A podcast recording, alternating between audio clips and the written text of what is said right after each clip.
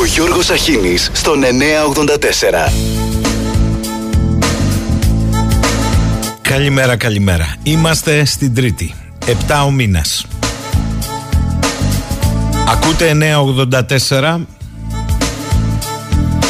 Κοντεύουμε να φτάσουμε σε 5.000 νεκρούς, 4.900 σε Τουρκία και Συρία.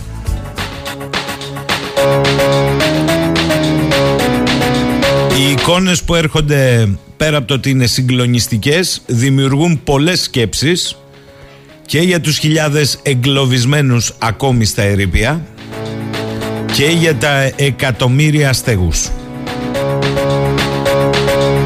Γιατί παρά τα όσα βλέπω να λέγονται και να γράφονται, ιδίως στην Ελλάδα, τέτοιες στιγμές σκέπτεσαι πάνω απ' όλα ότι είσαι άνθρωπος. Και όπως είχε πει ο Ισοκράτης, μηδενή συμφοράν ονειδήσεις, κυνήγαρη τύχη και το μέλλον αόρατον. Μην κοροϊδέψεις καμιά συμφορά γιατί η τύχη είναι κοινή για όλους και το μέλλον άγνωστο. Άλλο η γεωπολιτική, η γεωστρατηγική, τα συμφέροντα πολιτικών και οικονομικών ελίτ και άλλο η συμφορά. Άλλο αν η τωρινή ηγεσία ή η μελλοντική ηγεσία της Τουρκίας θελήσει να εργαλειοποιήσει όλο το κύμα συμπαράστασης και αλληλεγγύης. Γιατί όπως μου γράφει εδώ πέρα ο Σταμάτης πράγματι χθες εκδόθηκαν ναύτεξ ακόμη και για την καρδιά του Αιγαίου δυτικά της Χίου και στην Κρήτη παράνομες ναύτεξ αλλά αυτό δεν έχει καμία σχέση με το ανθρώπινο δράμα. Μεγάλη ιστορία και το υποκατασκευή πυρηνικό εργοστάσιο του Ακουγιού 100 χιλιόμετρα από το επίκεντρο των σεισμών. Αυτό είναι θέμα πράγματι.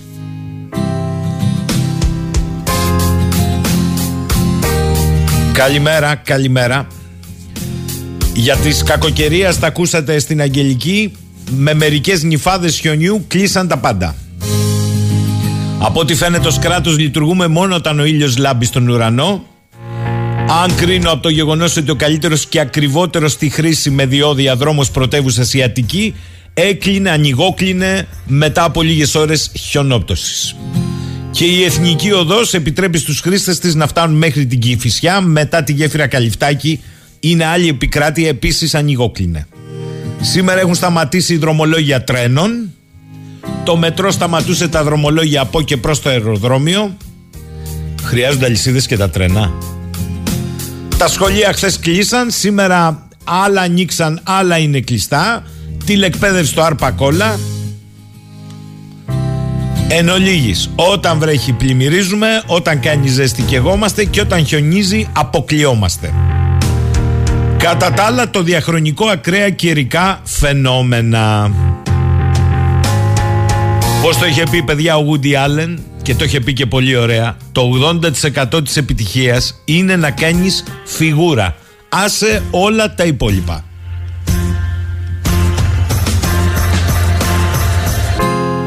Καλημέρα Γρηγόρη, καλημέρα. Να σε καλά, η σκέψη μας λέει είναι στους δοκιμαζόμενους στην Τουρκία και τη Συρία. Προφανώς και εκεί είναι η σκέψη όλων.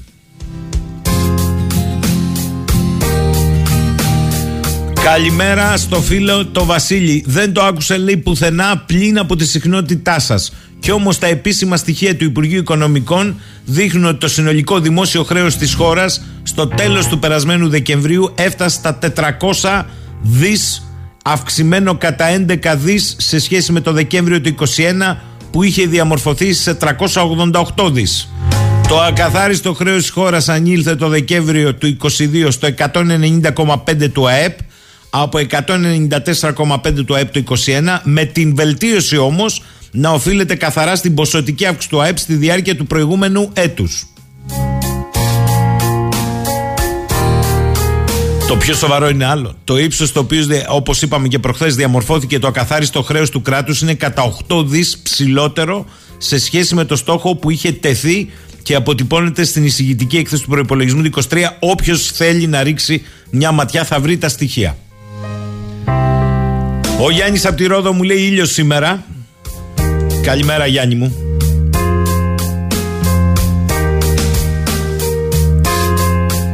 Ο Λεωνίδας από τα Γεννητσά λέει καλή εκπομπή και όπως έλεγα και δελφικό παράγγελμα δεν γελάμε ποτέ πάνω από ένα νεκρό. Μείον 9 στην Ουγγαρία. Προφανώς ταξιδεύεις. Καλημέρα και στο Γιάννη στην Αθήνα. Καλημέρα από Θεσσαλονίκη, λέει η Μαρία. Χθες το κτέλ Θεσσαλονίκη Αθήνα στις 11 το βράδυ πήγε μέσω Ιωαννίνων. Πάλι καλά που υπάρχει η Ιόνια οδός, ε. Λοιπόν, η ιστορία των ε, σεισμικών δονήσεων που είναι δύο απανοτές πάνω από τα 7,5 ρίχτερ και βεβαίως οι μετασυσμοί που είναι 5,5, 6, 6,5 από όλα έχει το ανθολόγιο εν ολίγης στα σωστικά συνεργεία στην Τουρκία και τη Συρία εργάζονται υπό διαρκές τράνταγμα με ό,τι συνεπάγεται αυτό στους κινδύνους απεγκλωβισμού. Ακούω και τα άλλα περί συντονισμού. Παιδιά, το νου μας και στη Συρία, ε, όχι μόνο στην Τουρκία και στις δύο χώρες γίνεται το έλα να δεις. Και στη Συρία τα πράγματα είναι ακόμη χειρότερα στο επίπεδο των υποδομών. Και επίσης μία έκκληση σταματήστε αυτές τα περί πολιτικής σεισμών και τα λοιπά. Τα είδαμε και το 99. Δεν είναι ώρα για τέτοια και δεν σηκώνουμε από τέτοια. Έχουμε γκώσει, πώς το λένε. Ο Σάκης λέει έχει πασπαλίσει ένα χιόνι στα ορεινά, έχει κάνει και ένα κρύο, θες και ένα μπουφάν και αν δεις τα κεντρικά ΜΜΕ νομίζω ότι είμαστε στα βορεινά της Αλάσκας ή στο καρπενήσι των Ιμαλαίων. Εδώ παραλίγο να βάλω αλυσίδες με ήλιο το πρωί.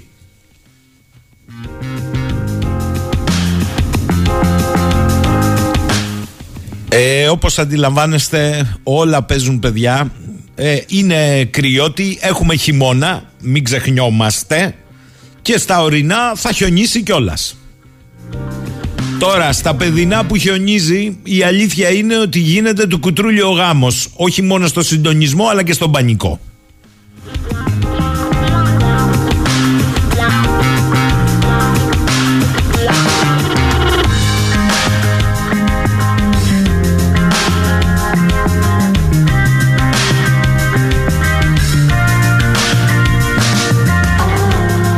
Καλημέρα στη φίλη μου την Αναστασία που μου λέει ο σεισμός που είναι διπλά ισχυρός με τόση καταστροφή έχει υπενθυμίσει την τροτότητα και την ευαλωτότητα του ανθρώπινου γένους.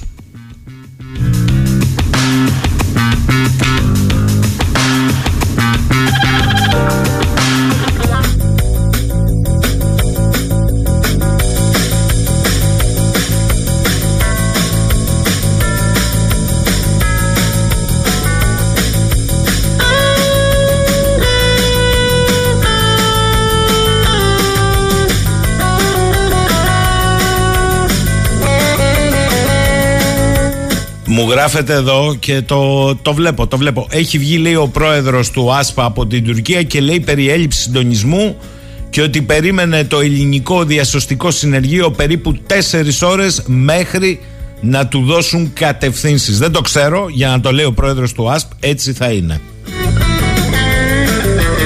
Αλλά μεταξύ μας τώρα, ε, εκεί γίνεται το έλα να δεις. Τι να πιάσεις και τι να αφήσεις. Παρήγορο λέει εδώ πέρα ο φίλος ο Σταμάτης ότι ακόμη από τα ερήπια βγαίνουν μικρά παιδιά.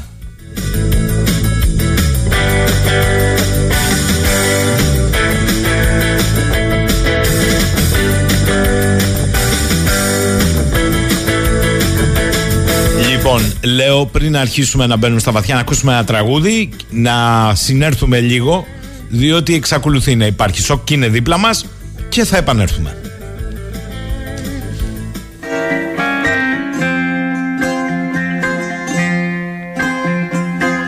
Φωτιά δεν παίρνει το νερό Το στρώμα δεν ανάβει Άμα στεγνώσει ο έρωτας Τρελαίνεται το βράδυ Σαν τα γεφύρια τα παλιά. Παλιώνικη αγάπη. Ποτέ δεν ξαναχτίζεται. Αν ποτιστεί με δάκρυ. Στην αιώρα του χρόνου Μεθυσμένο σε βλέπω. Μια ζωή διχασμένο Πότε εδώ πότε εκεί. Και το μέλλον πίνει στον καφέ σου το σκέτο Και το βλέμμα σου στάζει στο φλιτζάνι σιωπή Και το βλέμμα σου στάζει στο φλιτζάνι σιωπή Λοιπόν, καλή μουσική γέφυρα, αλλά τα γεγονότα τρέχουν και είναι δραματικά για κόσμο και κοσμάκι. Και λέω να δούμε λίγο στην αρχή της εκπομπής σήμερα αυτή την κατάσταση στην οποία έχει επικεντρωθεί όλος ο πλανήτης. Κακά τα ψέματα. Δύο σεισμοί 7,8, 7,5. Τώρα μη 7,6, μη, μην κολλήστε εκεί. Είναι δύο σεισμοί που έχουν συγκλονίσει όχι μόνο την Τουρκία και τη Συρία, αλλά όλη την ευρύτερη ζώνη. Το τι λέγεται και το τι γράφεται από χθες είναι άνευ προηγουμένου και είναι λογικό άμα έχεις φτάσει σχεδόν 5.000 νεκρούς, χιλιάδες εγκλωβισμένους, εκατομμύρια στέγους και ακόμη δεν είδαμε τίποτα, διότι η διαχείριση του μετά είναι άλλη μεγάλη σελίδα. Πάμε λοιπόν να συνομιλήσουμε με τον κύριο Φίλιππο Βαλιανάτο, καθηγητή γεωφυσικής και γεωθερμίας, Διευθυντή του Ινστιτούτου Φυσικής Εσωτερικού της Γης και Γεωκαταστροφών στο Πανεπιστημιακό Ερευνητικό Κέντρο του Ελληνικού Μεσογειακού Πανεπιστημίου της Κρήτης. Καλημέρα κύριε Βαλιανάτε. Καλημέρα κύριε Σακίνη. Να κάνω μόνο μια διόρθωση προς το τυπικό για να μην έχω γκρίνιες. Ε, είμαι καθηγητής γεωφυσικής σκέτο. Καμία σχέση με γεωθερμία. Εντάξει, δεκτό. Ο τομέας ο τομέας στο Πανεπιστήμιο λέγεται γεωφυσικής και γεωθερμίας. Ωραία. Δεκτό. Καθηγητής γεωφυσικής. Δεν θα τα χαλάσουμε εκεί. Θέλω αρχικώς να σας ρωτήσω αν ιστορικά είναι ε, πρωτόγνωρο ή σπάνιο να έχεις δύο τόσο ισχυρές σεισμικές δονήσεις με μια απόσταση 10-12 ωρών, δηλαδή ένα 7,8 και ένα 7,5-7,6, αλλά πάση πτώση συγκλονιστική σεισμή. Σε παγκόσμιο επίπεδο δεν είναι σπάνιο. Αλλά δεν είναι, δεν είναι και το σύνηθες. Ε, εδώ είναι ένας, αυτό που αυτά που λέμε mega events. Μεγάλα τεκτονικά γεγονότα. Τα οποία συμβαίνουν στον πλανήτη, όχι πολύ συχνά, και τα οποία ουσιαστικά προέρχονται από διαρρήξεις σε μεγάλα τεκτονικά μπλοκ. Εάν δείτε λοιπόν τη σεισμικότητα στην περιοχή, διαχρονικά, όχι την τελευταία σεισμικότητα, την τρέχουσα σεισμικότητα, θα δείτε ότι αυτή είναι πάνω σε μια γραμμή η οποία ξεκινάει από τα ανατολικά, από τα σύνορα με το ιραν φτάνει ε, προς την ε, περιοχή την, ε, τη συγκεκριμένη και εκεί ουσιαστικά γίνεται μια διχάλα. Σπάει σε δύο κομμάτια. Το ένα κομμάτι έχει διεύθυνση Ανατολή-Δύση και το άλλο κομμάτι κατευθύνεται προς το νότιο-δυτικό κομμάτι και προς τις ακτές της Μεσογείου. Μάλιστα. Εκεί λοιπόν σε αυτή, αυτή η διχάλα ουσιαστικά είναι που έσπασε εχθές πρώτα το νότιο κομμάτι ε, και στη συνέχεια το βόρειο κομμάτι. Ενώ δηλαδή και θα δείτε λοιπόν τη σεισμικότητα αυτή να είναι πάνω σε αυτές τις δύο γραμμές αυτής της διχάλας, αυτής της φεντόνα που, εκεί πέρα. Ε, πώς προήρθε αυτό το πράγμα; Από κάτω η πλάκα της Αραβίας κινείται προς τα βόρεια. Αυτή η πλάκα της Αραβίας λοιπόν πιέζει την τουρκική πλάκα και γι' αυτό ουσιαστικά έχουν δημιουργηθεί εκεί πέρα και η ορεινή όγκη, το έντονο ανάγλυφο, ουσιαστικά προέρχεται από την πίεση που ασκείται από την πλάκα της Αραβίας, καθώς προσπαθεί να κινηθεί προς τα πάνω. Μάλιστα. Η οποία με τη σειρά της σμπρώχνει, ας το πω εγώ έτσι σχηματικά, την πλάκα της Τουρκίας προς τα δυτικά, δηλαδή. Ακριβώς. Σε μια περιστροφική κίνηση της σπρώχνει, η οποία περιστροφική κίνηση γίνεται σε δύο άξονες. Ο νότιος άξονας έχει το ρήγμα, το μεγάλο ρήγμα που έσπασε εχθές, και ο βόρειος άξονας έχει το κλασικό ρήγμα που φτάνει στη θάλασσα του Μαρμαρά. Μάλιστα. Δηλαδή αυτά τα, αυτές οι δύο γραμμές κατά κάποιο τρόπο είναι οι οδηγοί που καθορίζουν την κίνηση της τουρκικής πλάκας.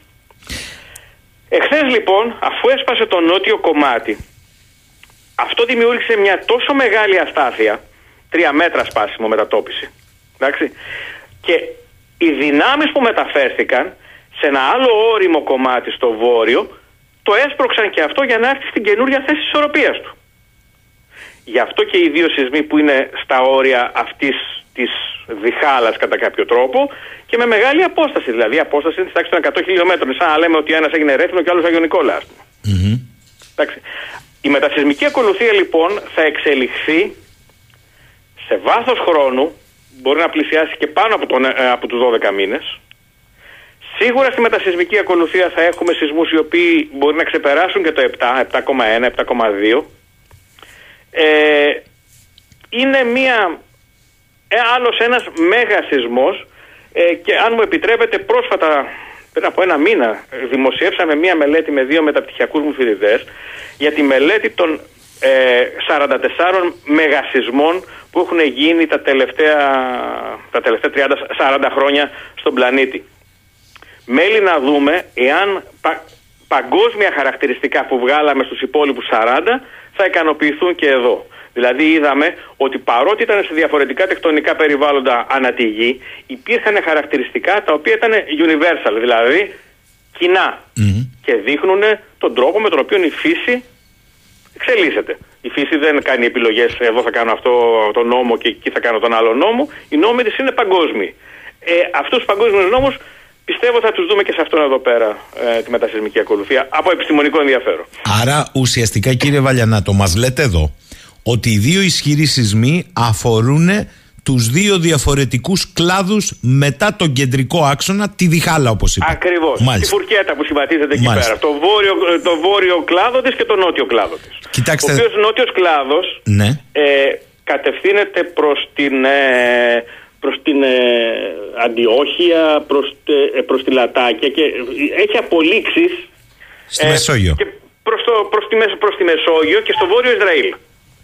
Άρα γι' αυτό ο, ο νότιος κλάδος, να το πω έτσι, είναι αυτός που έπληξε και τη Συρία, τα βόρεια της Συρίας περισσότερο. Ακριβώς. Το νότιο κομμάτι. Και εδώ, αν μου επιτρέπετε, ε, να κάνω μία ε, παρένθεση. Η πληροφόρηση που έχουμε προέρχεται κυρίως από την τουρκική πλευρά. Δεν πρέπει να ξεχάσουμε ότι από την άλλη πλευρά των συνόρων υπάρχουν άνθρωποι που έχουν πληγεί και εκεί ε, και κυρίως δεν πρέπει να το ξεχάσουμε επειδή ακριβώς ε, είναι Κούρδοι την καταγωγή. Όχι μόνο αυτό, ε, είναι και πιο καταστραμμένη η περιοχή σε υποδομές χρόνια τώρα. Προφανώς. Ε, Άρα... είναι μια ήδη ισοπεδωμένη περιοχή που ήρθε και το τελείωσε mm-hmm. ο σεισμός. Άρα λοιπόν η ανθρωπιστική βοήθεια πρέπει να έχει και αυτή δύο κλάδους. Προφανώς. Δεν μπορεί να είναι ένα λακάρτ. Ο ανθρωπισμός δεν σταματάει στα σύνορα. Να το ξεκαθαρίσουμε αυτό. Θέλω να σας ρωτήσω όμως το εξής. Και ενδεχόμενα ο νότιος κλάδος να χρειάζεται περισσότερη βοήθεια γιατί δεν έχει κανένα κράτος να του συμπαρασταθεί. Σωστό. Εσωτερικά. Σωστά. Και είναι και τριχασμένη εσωτερικά η Συρία. Ε, εκεί γίνεται της τρελής. Ε, θέλω να σας ρωτήσω το εξής. Με δεδομένο, εγώ παίρνω για παράδειγμα το σεισμό στη Σάμο και το σεισμό στα Αρκαλοχώρη. Οικείο ναι. σεισμό. Οι οποίοι ήταν εξάρια. Και είχε ναι. περάσει ένας χρόνος και βάλε και κουνιούνται. Είναι μόνο ένας χρόνος στα εφτάρια στην περιοχή Τουρκίας και Συρίας ή θα είναι θα παραπάνω; Πάει, θα πάει περισσότερο. Εγώ σας είπα τουλάχιστον. Θα πάει, θα πάει το, 12, το 12 που είδαμε και τους 10 μήνες και όλα αυτά τα πράγματα σε Σάμο και Αρκαλοχώρη ήταν για να σβήσει τελείως. Εδώ σας λέω για να πέσει σε ένα επίπεδο ικανοποιητικό. Τώρα, να σας ρωτήσω. Το γεγονός λοιπόν ότι και, τα δύο, ε, και οι δύο κλάδοι του βασικού ρήγματος αυτή τη στιγμή έχουν ενεργοποιηθεί full extra. Τι μπορεί να σημαίνει; Στο Νότο, μπορεί να επηρεάσει εκτός από Ισραήλ περιοχές όπως η Κύπρος ή να, να πάει και μέχρι τη, τη Ρόδο και το, ο βόρειος κλάδος μπορεί να φτάσει μέχρι τη θάλασσα του Μαρμαρά και από εκεί να ενεργοποιηθούν ενδεχομένως ρήγματα που αφορούν και την Ελλάδα. Είναι, οι πιθανότητες είναι μηδενικές. Δηλαδή για το βόρειο κλάδο είναι τόσο μεγάλες οι αποστάσεις που η μεταφορά δυνάμεων και τάσεων ε, είναι, δεν, δεν υφίσταται.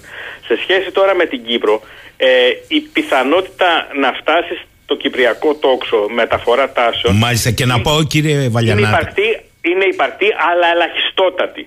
Θα έλεγα ότι το μεγαλύτερο, η μεγαλύτερη αν το θέλετε θα εστίαζα περισσότερο στο κομμάτι που έχει να κάνει με το στεριανό κομμάτι στα παράλια της Μεσογείου προς τη Συρία, προς τα εκεί. Α, μάλιστα. Ε, σας ρώτησα για την Κύπρο, γιατί η Κύπρος, ιδίως όπως είπατε εσείς σωστά, το κυπριακό τόξο που έχει απόλυξει το παραλίμνη, αν θυμάμαι καλά. Ε, επειδή υπάρχει μια σεισμική αφωνία, θα το πω έτσι, υπάρχει μια ευαισθητοποίηση στην Κύπρο αυτή τη στιγμή. Ναι, Σου λέει, ε, λες...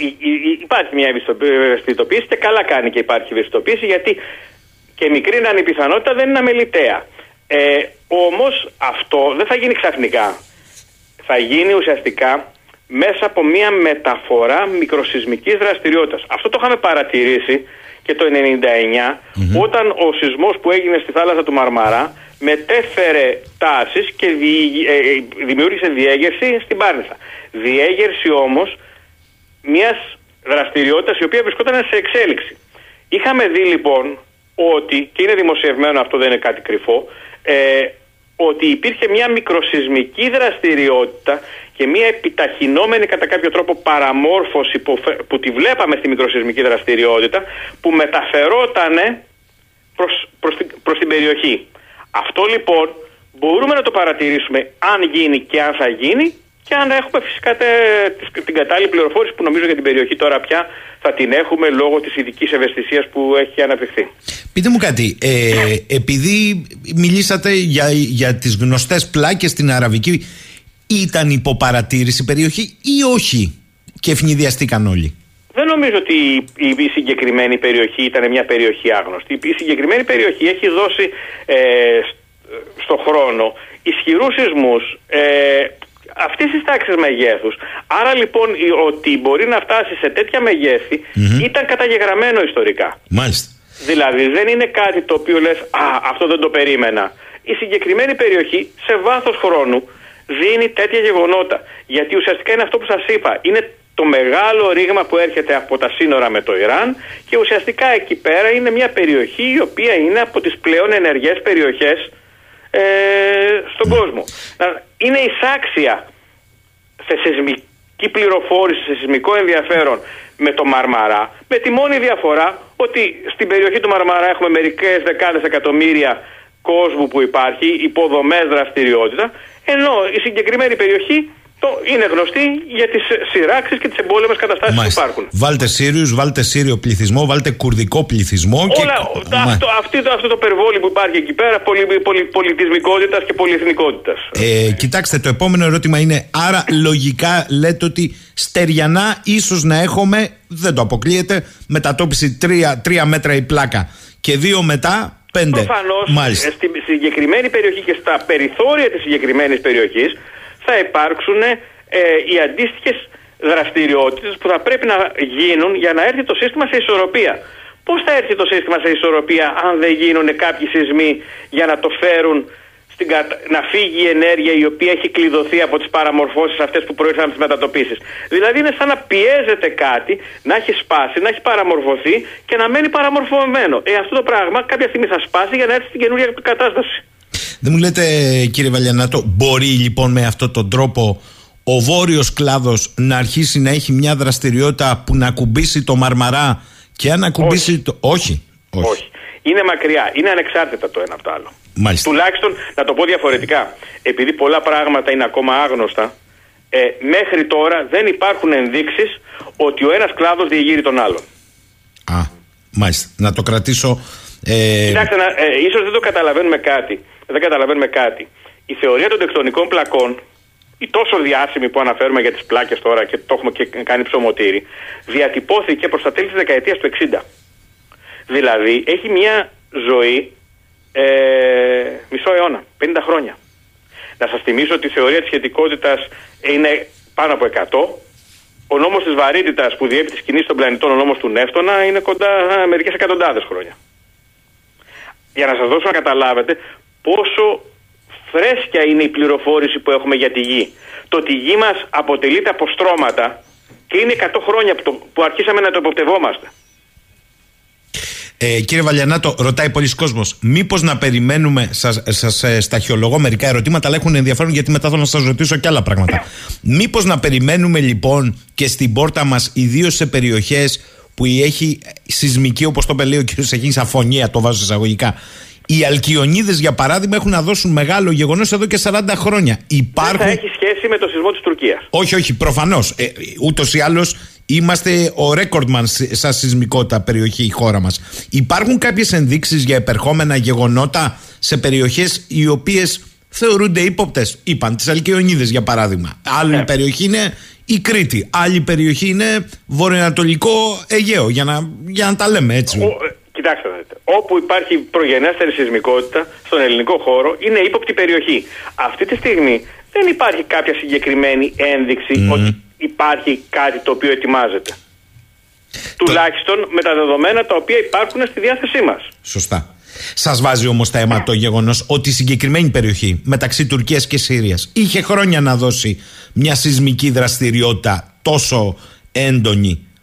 Άρα αντιστοίχως και ελληνικές περιοχές σεισμογενείς ή που είναι με τεκτονικέ πλάκες που έχουν καιρό να δώσουν δραστηριότητα μπορεί να είναι πιο ύποπτες; Κοιτάξτε, ε, αυτό δεν θα ήταν η σωστή προσέγγιση. Η σωστή προσέγγιση είναι ότι ε, σε κάθε, κάθε περιοχή πρέπει να μελετάμε τη σεισμική της δραστηριότητα και να μπορούμε με αντικειμενικά και επιστημονικά να βρίσκουμε αν κάτι μη ομαλό, μη αναμενόμενο ετοιμάζεται, αν μπορούμε να το βρούμε.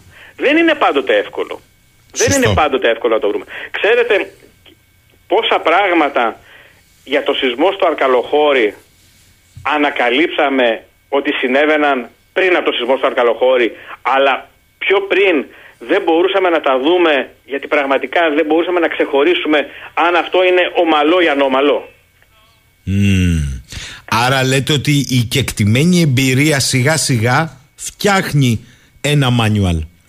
Θέλω να πω ότι αν θα δούμε τα θέματα με σοβαρότητα, αντικειμενικότητα και μακριά από τα φώτα της δημοσιότητας. Ξέρετε, τα φώτα της δημοσιότητας δεν είναι καλός οδηγός για την επιστημη Ε, τότε μπορούμε να αναπτύξουμε νέα γνώση που μπορεί να μας οδηγήσει να καταλάβουμε τη σεισμογένεση.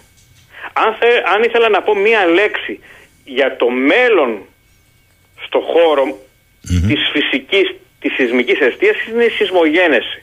Να καταλάβουμε την εμβριολογία του σεισμού.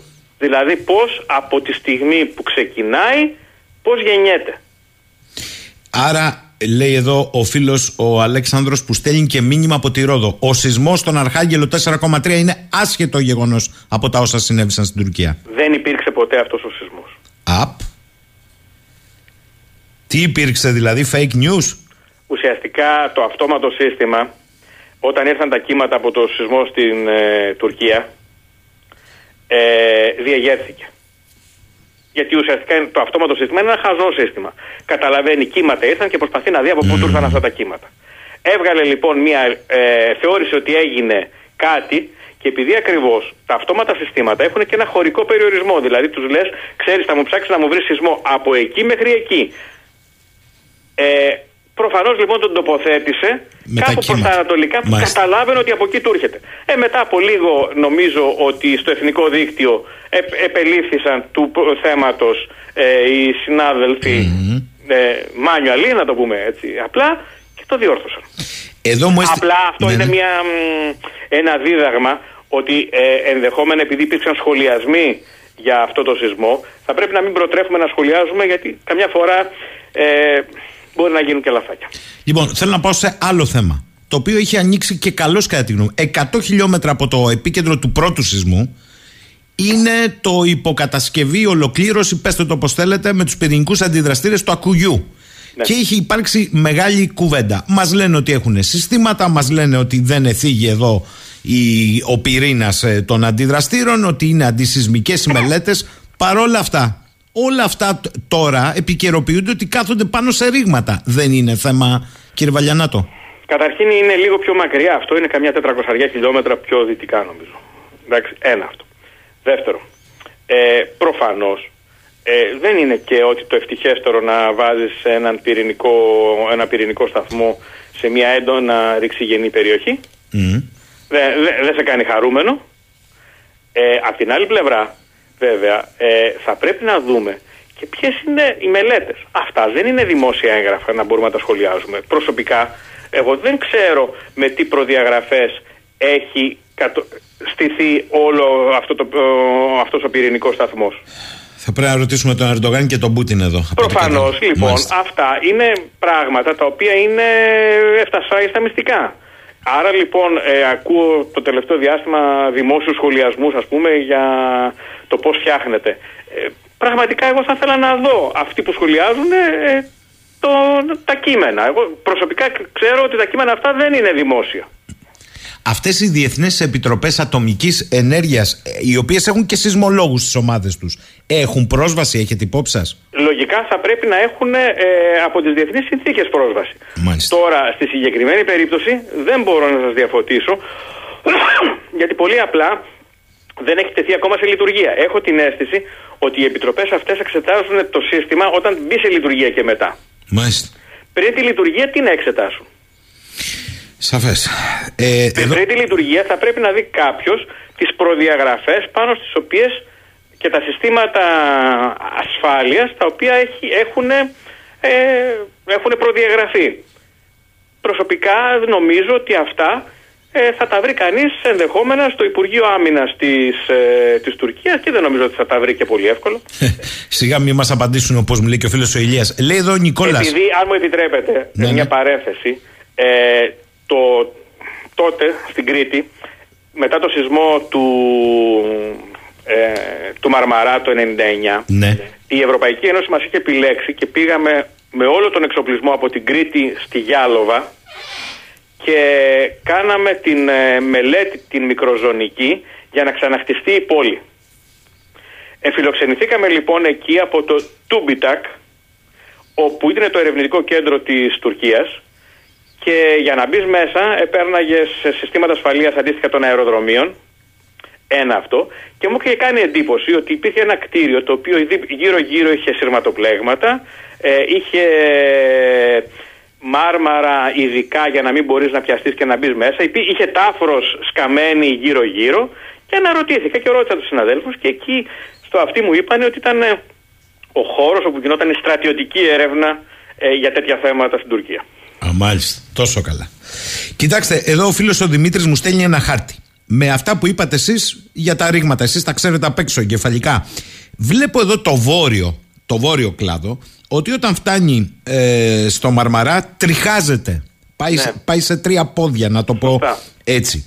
Ένα κομμάτι του φτάνει και στο Βόρειο Αιγαίο. Μάλιστα. Εάν αυτό ενεργοποιηθεί περαιτέρω και προς απο... αν για τον X λόγο, ποτέ δεν μπορούμε να τα αποκλείσουμε, σημαίνει αλάρμ για μας; Κοιτάξτε, αν κάποια στιγμή έχουμε μέγα γεγονός, δηλαδή μιλάμε για σεισμό αντίστοιχο με τον σεισμό που έγινε ε, στα σύνορα με τη Συρία ε, χθες και προχθές, τότε πραγματικά θα πρέπει να ε, παρατηρούμε το τι γίνεται στον ελληνικό χώρο με ιδιαίτερη προσοχή και ακρίβεια. Μάλιστα, είστε σαφείς. Άρα αυτό που θα δεν έπρεπε... συνδέεται όμως το τι έγινε στα σύνορα με τη συρια ε, με το αν θα γίνει κάτι, δεν υπάρχει καμία τέτοια ένδειξη. Άρα αυτό που πρέπει Για εμείς... να μην, το λέω και συγγνώμη κύριε Σακίνη που σας διακόπτω, για να μην υπάρξει οποιαδήποτε παρερμηνία. Το τι έγινε στα σύνορα με τη Συρία δεν υπάρχει καμία επιστημονική ένδειξη ότι θα διεγείρει κάτι στο Μαρμαρά. Δεν συνδέονται. Ναι. Το ότι έγινε στα σύνορα με τη Συρία μπορεί να συνδέεται με ενεργοποίηση ρηγμάτων στη Μεσόγειο και όχι μόνο στην Κύπρο να φτάνουν μέχρι και στο νότιο-ανατολικό Αιγαίο; Όχι. Όχι. Οι αποστάσεις είναι τεράστιες. Η μεταφορά τάσεων δυνάμεων παραμορφώσεων, για να το πω απλά, έχει και κάποιο όριο. Αυτό το όριο δεν μπορεί να ξεπερνάει τα 300-400 χιλιόμετρα. Ε, α, οι αποστάσεις που έχουμε από την περιοχή ξεπερνάνε τα 1000, 1200. Ξεπερνάνε τα χίλια. Έχετε δίκιο. Εντάξει, ένα αυτό. Δεύτερο, ότι μεσολαβούν άλλες τεκτονικές δομές, οι οποίες κατά κάποιο τρόπο δρούν σαν μπάριερ, σαν. Ε, ε, Θώρακας. Να το σαν πω έτσι. θώρακας. Πολύ ωραία το Μάλιστα. είπατε. Ε, έτσι ώστε οι τάσεις αυτές να απομειώνονται ακόμα περισσότερο. Μάλιστα. Άρα, αν σας ρωτήσει κάποιος με την κτηθήσα εμπειρία επιστημονικά, αυτό το οποίο βεβαίως ανθρωπιστικά μας ενδιαφέρει τι γίνεται και στη Συρία, και καλά κάνατε και εσείς, όπως και χθες, από χθες το λέμε αυτό, και στην Τουρκία, αλλά αν κάτι πρέπει να μας ενδιαφέρει στον ελλαδικό χώρο, είναι αυτή καθεαυτή η δική μας σεισμικότητα. Σωστά; Ακριβώς. Δόξα τω Θεώ, είμαστε αυτάρκη. Είπατε ότι είμαστε ίσως το πιο ανοιχτό ε, πειραματικά εργαστήριο στην Ευρώπη αυτή τη στιγμή. ναι, είμαστε. Ε, είμαστε. α- αυτή η αφωνία κάποιων περιοχών σεισμικά επανέρχεται το ερώτημα από πολλούς. Ε, σεισμικά ενεργών στο παρελθόν περιοχών. Και όχι μόνο μου λένε εδώ οι Αλκιονίδες. Είναι ένα, ένας προβληματισμός αν δεν εκτενώνεται η ενέργεια; Κοιτάξτε να δείτε. Κάθε περιοχή ε, έχει το δικό της τρόπο που εκφράζει την αφωνία. Μπορεί να είναι μια αφωνία της δεκαετίας, μπορεί να είναι και μια αφωνία των 150 ετών. Άρα λοιπόν το πώς εξελίσσεται ε, είναι ακόμα ένα ερωτηματικό το οποίο εγώ δεν θα βιαζόμουν να, να, το, να το φωνάξω. Και δεν θα βιαζόμουν να το φωνάξω γιατί πολύ απλά οι ενόργανες παρατηρήσεις που έχουμε είναι πολύ φτωχές. Είναι περίπου τα τελευταία ε, 100 χρόνια για τους σεισμούς μεγάλους και τα τελευταία 30-40 χρόνια για ακόμα για μικρότερους για να καταλάβουμε το, το πώς εξελίσσεται κάτι για να φτάσει στην κορυφή του. Άρα λοιπόν η γνώση μας και γι' αυτό θα πρέπει να αποφεύγουμε τις τυμπανοκρουσίες είναι φτωχή. Ε, ρωτάει εδώ ο φίλος ο Σπύρος, είναι εξαιρετικό το ερώτημα. Ρωτήστε σας παρακαλώ, λέει τον εξαιρετικό κύριο Βαλιανάτου. Ποιες περιοχές τελικά δεν κάνει σεισμό, Ε, κυκλάδες. Κυκλάδες, ε; Η σεισμικότητα στις κυκλάδες είναι μηδενική σχεδόν. Γι' αυτό έχουμε τα σενάρια για, το, για εκεί για το ηφαίστειο της Σαντορίνης. Ε. Ε, εντάξει, δεν μπορούμε να τα έχουμε όλα στη ζωή. Αστείευομαι, προς Θεού. Ε, οι κυκλάδες λοιπόν. Άλλος φίλος εδώ ρωτά, προβληματίζει τον κύριο Βαλιανάτο και τι στον ελληνικό χώρο; Τον προβληματίζει το μετά το αρκαλοχώρι, τον προβληματίζει η Θήβα, τον προβληματίζουν οι Αλκιονίδες ή η Σάμος; Κοιτάξτε να δείτε. Η λέξη προβληματίζει είναι, ε, αν μου επιτρέπετε μια λέξη, πονηρή λέξη. Εμείς ως επιστήμονες οφείλουμε να προσεγγίζουμε κάθε περιοχή με αντικειμενικά κριτήρια και με συγκεκριμένες επιστημονικές μεθοδολογίες. Α, αυτή η εξέλιξη της κάθε μία περιοχής δεν ε, είναι μια εξέλιξη η οποία μπορούμε να βγαίνουμε και να λέμε «Α, αυτή η περιοχή με προβληματίζει». Γιατί πολύ απλά μπορεί να είναι μια μακροχρόνια εξέλιξη που μπορεί να οφείλεται σε χίλιους δυο άλλους παραμέτρους. Πολύ απλά, σεισμικότητα περιοχής, δεν το έχουμε δημοσιεύσει, τώρα το γράφουμε για να το δημοσιεύσουμε, σε, η οποία είχε προκαλέσει το ενδιαφέρον πρόσφατα, απλώς ήταν μια διαδικασία όπου ρευστά με πιέσεις που υπάρχουν στην περιοχή δημιουργούσαν μικροσυσμική δραστηριότητα. Να υποθέσω ότι είναι η Θήβα αυτή; Δεν θέλω να σας πω περισσότερο μέχρι να δημοσιευθεί. Ωραία, ε, το κρατώ. Άρα ε, εκείνο που έχει σημασία είναι η όσο το δυνατόν πιο εκτεταμένη μελέτη ερ- με εργαστηριακούς και άλλους τρόπους με μηχανήματα, μετρήσεις κτλ. Η οποία πάλι όμως δεν είναι, το έχετε πει εσείς γι' αυτό το επικαλούμε, δεν είναι και το άπαν ότι ντε και καλά θα έχεις έγκαιρη προειδοποίηση ή υπάρχει πια έγκαιρη προειδοποίηση; Κοιτάξτε, εγώ είμαι από αυτούς τους ανθρώπους οι οποίοι πιστεύουν ε, στα πρόδρομα φαινόμενα και στο ότι ε, η εμφάνιση του σεισμού δεν είναι μια εμφάνιση ξεκάρφωτη, να το πω απλά. Πιστεύω ότι υπάρχει μια μικροσυσμική δραστηριότητα που, ε, που εκλείεται, υπάρχουν θερμικές ανομαλίες, υπάρχουν ηλεκτρικές, ηλεκτρομαγνητικές ανομαλίες. Αυτό μας το λέει η φυσική. Και εγώ φυσική σπούδασα και καταλαβαίνω τα φαινόμενα. Μάλιστα. Εντάξει. Άρα το θέμα λοιπόν που υπάρχει δεν είναι στο αν υπάρχουν αυτά τα φαινόμενα. Τα φαινόμενα αυτά υπάρχουν. Και το έχουμε δει και εργαστηριακά, το έχουμε τεκμηριώσει. Υπάρχει πλήρως επιστημονική γνώση για αυτό το πράγμα. Αυτό που δεν υπάρχει είναι ο τρόπος σε ένα σύνθετο περιβάλλον έτσι ώστε να τα ταυτοποιήσουμε κατάλληλα. Δηλαδή να πούμε ότι αυτό οφείλεται εκεί και όχι κάπου αλλού. Ε, Εκεί είναι η αγνιά μας. Μάλιστα. Ε, τώρα κοιτάξτε, εδώ μου λέει κάποιος φίλος, προφανώς γιατί όλοι Κύριε παρακολουθούν. Σαχίνη, έχετε πάρα πολλούς φίλους. Έχει ακροατέ εκπομπή. Τι να κάνουμε τώρα, τους διώξουμε. Λέει, Αλίμονο. λέει ο Νικόλας, εκείνος ο Ολλανδός που έχει προβλέψει υποτίθεται το σεισμό στην Τουρκία με βάση τη μελέτη του πάνω στην επιρροή των πλανητών. Αστροσυσμολόγο λέει. Τι είναι αυτό πάλι. Σκηνή των τεκτονικών πλακών και άλλα τέτοια. Πώς το ακούει ο καθηγητής, διότι έχει γίνει viral δύο μέρες. Ε, ναι, δεν θα ήθελα να το σχολιάσω περισσότερο αυτό. Δηλαδή, ε, δεν ξέρω αν κινείται ανάμεσα στα όρια ε, της παραφιλολογίας, γιατί δημοσιευμένο δεν υπάρχει. Τώρα, μια ανάρτηση η οποία έγινε στο Twitter από κάποιον άνθρωπο ο οποίος ασχολείται με, πλα- με, με, αστρο, με αστρο, με κινήσεις των πλανητών. Ε, δεν ξέρω. Θέλω να το δω δημοσιευμένο για, έτσι ώστε να δω όλες τις παραμέτρους και πραγματικά εγώ δεν θα απέριπτα κάτι από την αρχή, αλλά θέλω να το δω γραμμένο με τους υπολογισμούς ένα και ένα ίσον δύο και αυτό σημαίνει αυτό. Όλα τα άλλα με τρεις γραμμές σαν Twitter αυτό δεν είναι science, είναι κάτι άλλο. Μάλιστα. Ε, Άλλος φίλος ο Κώστας, καλημέρα λέει από Θεσσαλονίκη. Εκεί έγινε το 36 και το 78 ισχυρός σεισμός. Μήπως πλησιάζουμε, κύριε Βαλιανά, το πάλι; Ε, κοιτάξτε, δεν έχει, οι σεισμοί δεν, είναι, δεν έχουν περιοδικότητα. Δεν ξέρουμε τους χτύπους της καρδιάς τους πόσο γρήγορα ή πόσο αργά θα πάνε από στιγμή σε στιγμή. Οφείλω να σας πω ότι έχει αναπτυχθεί μια καινούρια μέθοδος τα τελευταία χρόνια, η οποία λέγεται μέθοδος του φυσικού χρόνου. Αυτή η μέθοδος λοιπόν ε, σε συνδυασμό και με κάποιες άλλες μεθόδους ε, ε, ε, εφαρμόζοντας στην Καλιφόρνια, πρόσφατα το δουλεύουμε και εμείς εδώ για να κεφαλοποιήσουμε τη γνώση αυτή, δημιουργούν αυτό που λένε nowcasting. Ε, δηλαδή εκτίμηση στο πόσο τα 100 του σεισμικού κύκλου έχει φτάσει η ορίμανση μιας δεξιγενούς ε, περιοχής. Ε, Αυτά ε, είναι καινούρια πράγματα της τελευταίας πενταετίας τα οποία βέβαια όταν πάμε να τα εφαρμόσουμε στον ελληνικό χώρο σκοντάφτουμε πολλές φορές στη, ε, στο ότι δεν έχουμε δεδομένα παρελθοντικά καλά ε, λόγω ασάφειας των δικτύων και όλα αυτά τα πράγματα. Να σας θυμίσω πόσο καιρό φώναζα για να γίνει δίκτυο στην Κρήτη. Σωστά, σωστά. λοιπόν, γιατί τα δίκτυά μας ήταν φτωχά και ε, αυτό μας, μας οδηγεί στο να, να μην μπορούμε να εφαρμόσουμε τις πλέον σύγχρονες μεθόδους που σε άλλες περιοχές εφαρμόζονται γιατί, γιατί κρατάγανε πολύ καλά στοιχεία στο παρελθόν.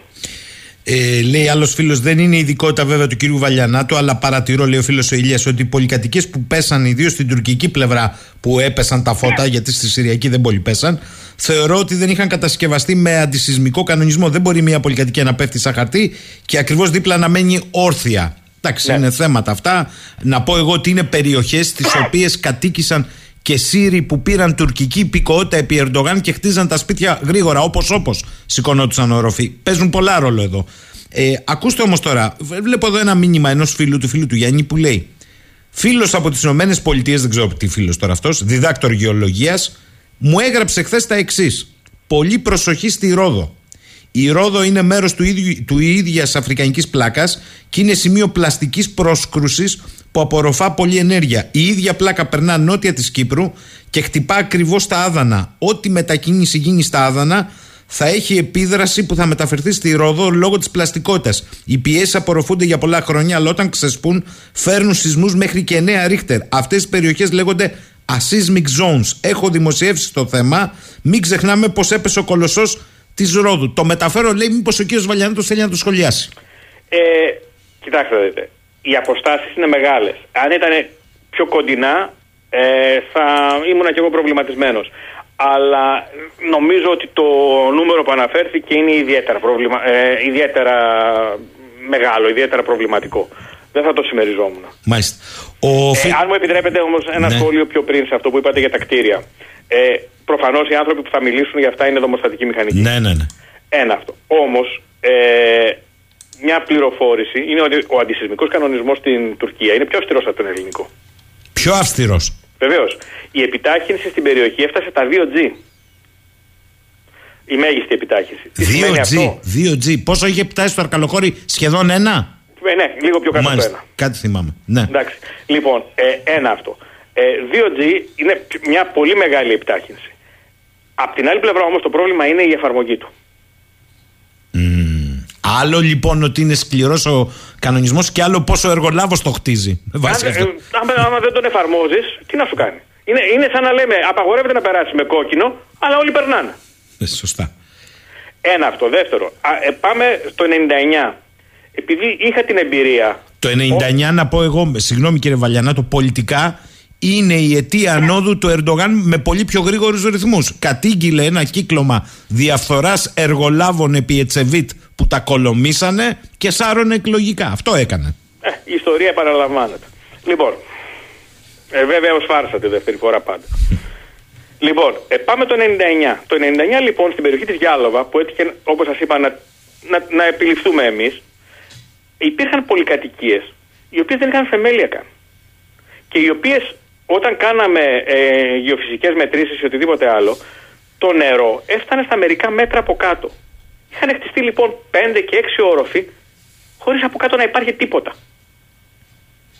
Παιχνίδι. Εντάξει, σε ιδιαίτερα υποβαθμισμένες περιοχές. Καταλάβαμε. Ε, ο φίλος ο Σπύρος, ποιες περιοχές της Ευρώπης δεν θεωρούνται σεισμικές; Η Βόρεια Ευρώπη, ε, ουσιαστικά είναι η παλαιά Ευρώπη, ας το πούμε έτσι. Ε, Βρετανία, δεν έχει σεισμούς. Οι σεισμοί που υπάρχουν σε περιοχές όπως την Ελβετία ή άλλες είναι πολύ σπάνιοι και τώρα είναι ε, σεισμοί επαγόμενοι. Δηλαδή; Δηλαδή, ας πούμε, από γεωθερμικά πεδία, από άλλες Α. δραστηριότητες που υπάρχουν, Μάλιστα. ε, δημιουργούνται σεισμοί οι οποίοι δεν είναι μεγάλοι. Μπορεί να είναι τη τάξη των 2 και 3 και 4 ε, ρίχτερ.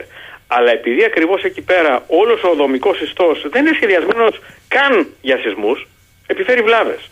Α πούμε, στο γεωθερμικό πεδίο του Κρόνεγκερ στην Ολλανδία ε, ξοδεύονται εκατομμύρια ευρώ για να κάνουν αποκατάσταση σε, στις κατοικίες στις περιοχές από ε, σεισμούς οι οποίοι είναι της τάξης του μισού ή ένα ή ενάμιση ρίχτερ. Γιατί αυτά δεν ήταν σχεδιασμένα ούτε καν για σεισμό. Μάλιστα. Ε, λέει εδώ ο φίλος ο Κωνσταντίνος.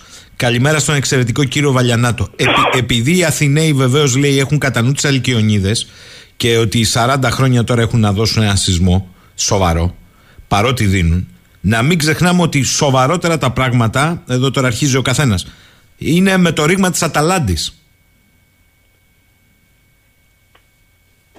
Τι να σχολιάσω. Δεν ξέρω αν θέλετε εσείς. Ε, Εντάξει. Σοβαρά είναι τα πράγματα όπου υπάρχουν μεγάλα ρήγματα τα οποία έχουν δώσει ιστορικούς σεισμούς μεγάλους στο παρελθόν. Δυστυχώς δεν ξέρουμε τους χρόνους επανάληψης αυτών των φαινομένων. Δηλαδή, το Αρκαλοχώρι είχε ε, 600-700 χρόνια επανάληψη. Ο προηγούμενος σεισμός, θυμάστε που τα λέγαμε, ο Ρικάρντο Καπούτο που είχε κάνει τη μελέτη. Επίσης, πέρα από τους μεγάλους χρόνους επανάληψης, δεν ξέρουμε και τις αβεβαιότητες αυτών των χρόνων. Δηλαδή, όταν κάποιος λέει ε, 800 χρόνια συμπλήν 100, σημαίνει από 600 έως ε, 800. 800. Όταν κάποιος λέει περίοδο επανάληψης ε, 80 χρόνια συμπλήν 20, σημαίνει ένας αιώνας. έχετε δίκιο. Και προσέξτε, αυτό το σύμπλην 20 είναι η, ε, η, το, η συγκεκριμένη αβεβαιότητα η οποία αντιστοιχεί σε συγκεκριμένο σφάλμα. Εάν θέλουμε να μεγαλώσουμε το σφάλμα, μπορεί να πηγαίνει συμπλήν περισσότερο. Η αβεβαι... Το θέμα είναι ότι- το εξής, ότι δεν μεταφέρουμε, δεν επικοινωνούμε τις αβεβαιότητες που έχουμε. Και αυτό δημιουργεί στον κόσμο λάθος εντυπώσεις. Το κομμάτι ε, της επιστήμης έχει την τιμή και την αβεβαιότητα. Εάν α- ξεχάσουμε την αβεβαιότητα, η τιμή δεν μας λέει και πολλά πράγματα. Ε, βρίσκω εξαιρετικό ε, ένα ερώτημα του φίλου του Βασίλη, ο οποίος λέει: Θέλω να ρωτήσετε τον κύριο Βαλιανάτο αν στο πίσω μέρος του μυαλού του υπάρχει και η σκέψη ο σεισμός, ιδίως στο νότιο κλάδο, αυτό το, το ρήγμα της Ανατολίας, ε, να συνδέεται με τα πάρα πολλά φράγματα που γίνανε για τον έλεγχο του νερού από την Τουρκία ή και με τις δοκιμές στο πυρηνικό έργο, ανά, ανάποδα δηλαδή, στο Ακούγιου. Δεν μπορώ να το εκτιμήσω. Αυτή τη στιγμή ε, δεν έχουμε κάποια ένδειξη ότι τα φράγματα αυτά δημιούργησαν ε, κάποια σεσμικότητα και νομίζω ότι δεν υπάρχει και κάποια συγκεκριμένη προσέγγιση ή μελέτη για όλα αυτά. Ε, άρα λοιπόν το να, να πούμε οτιδήποτε είναι παρακινδυνευμένο. Δηλαδή ε, θα πρέπει να μπω σε εικασίες ή θε- σε θεωρίες συνωμοσίας. Ξέρετε, πρέπει να είμαστε πολύ προσεκτικοί. Ε, γιατί όταν ξεφεύγουμε με στην εύκολη απάντηση ναι τα φράγματα και καταδικάστατα ε, είναι πολύ περνάμε μια πολύ, κα- ε, πολύ παράξενη εικόνα για, στον κόσμο για το πώς δουλεύει η επιστήμη.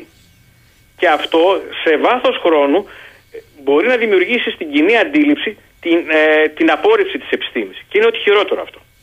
Ε, κύριε Βαλιανατό, έχουμε ένα σεισμό 7,8 και ένα σεισμό τώρα 7,5-7,6. Ε, δεν έχει σημασία, ναι. ε, ε, εκεί τώρα 7,6 αυτό για σας σημαίνει ότι μπορεί να έχουμε και σεισμούς Έχουμε αυτή τη στιγμή με τα σεισμούς 5,5, 6, 6 Μπορεί να έχουμε και 7, 7,1, 7,2 μπορεί να φτάσει έναν 6,9-7 Ναι. θα έχουμε οπωσδήποτε Σε χώρους που είναι ήδη καταπονημένοι πρέπει Εκεί, να πω σε χώρους που είναι ήδη καταπονημένοι και σε κτίρια τα οποία είναι λαβωμένα. Άρα είναι... Ε, τα νούμερα που θα δούμε σε, να εξελίσσονται στις επόμενες μέρες και εβδομάδες θα είναι μεγάλα. Καλά, δεν νομίζω ότι κανείς πιστεύει ότι θα μείνουμε. Δυστυχώς, μακάρι να ήταν και λιγότεροι. Να, θα μείνουμε στους 5.000 ε, νεκρούς. Μόνο οι εγκλωβισμένοι, μόνο τραυματίες που είναι και πολυτραυματίες, δυστυχώς θα ανεβάσουν τον αριθμό. Δυστυχώς. Θα είναι μεγάλα τα νούμερα.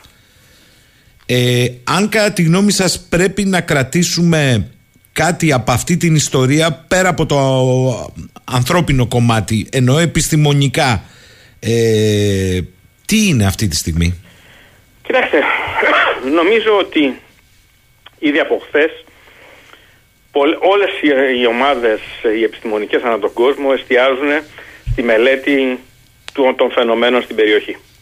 Άρα λοιπόν η γνώση που θα κερδίσουμε θα είναι σημαντική.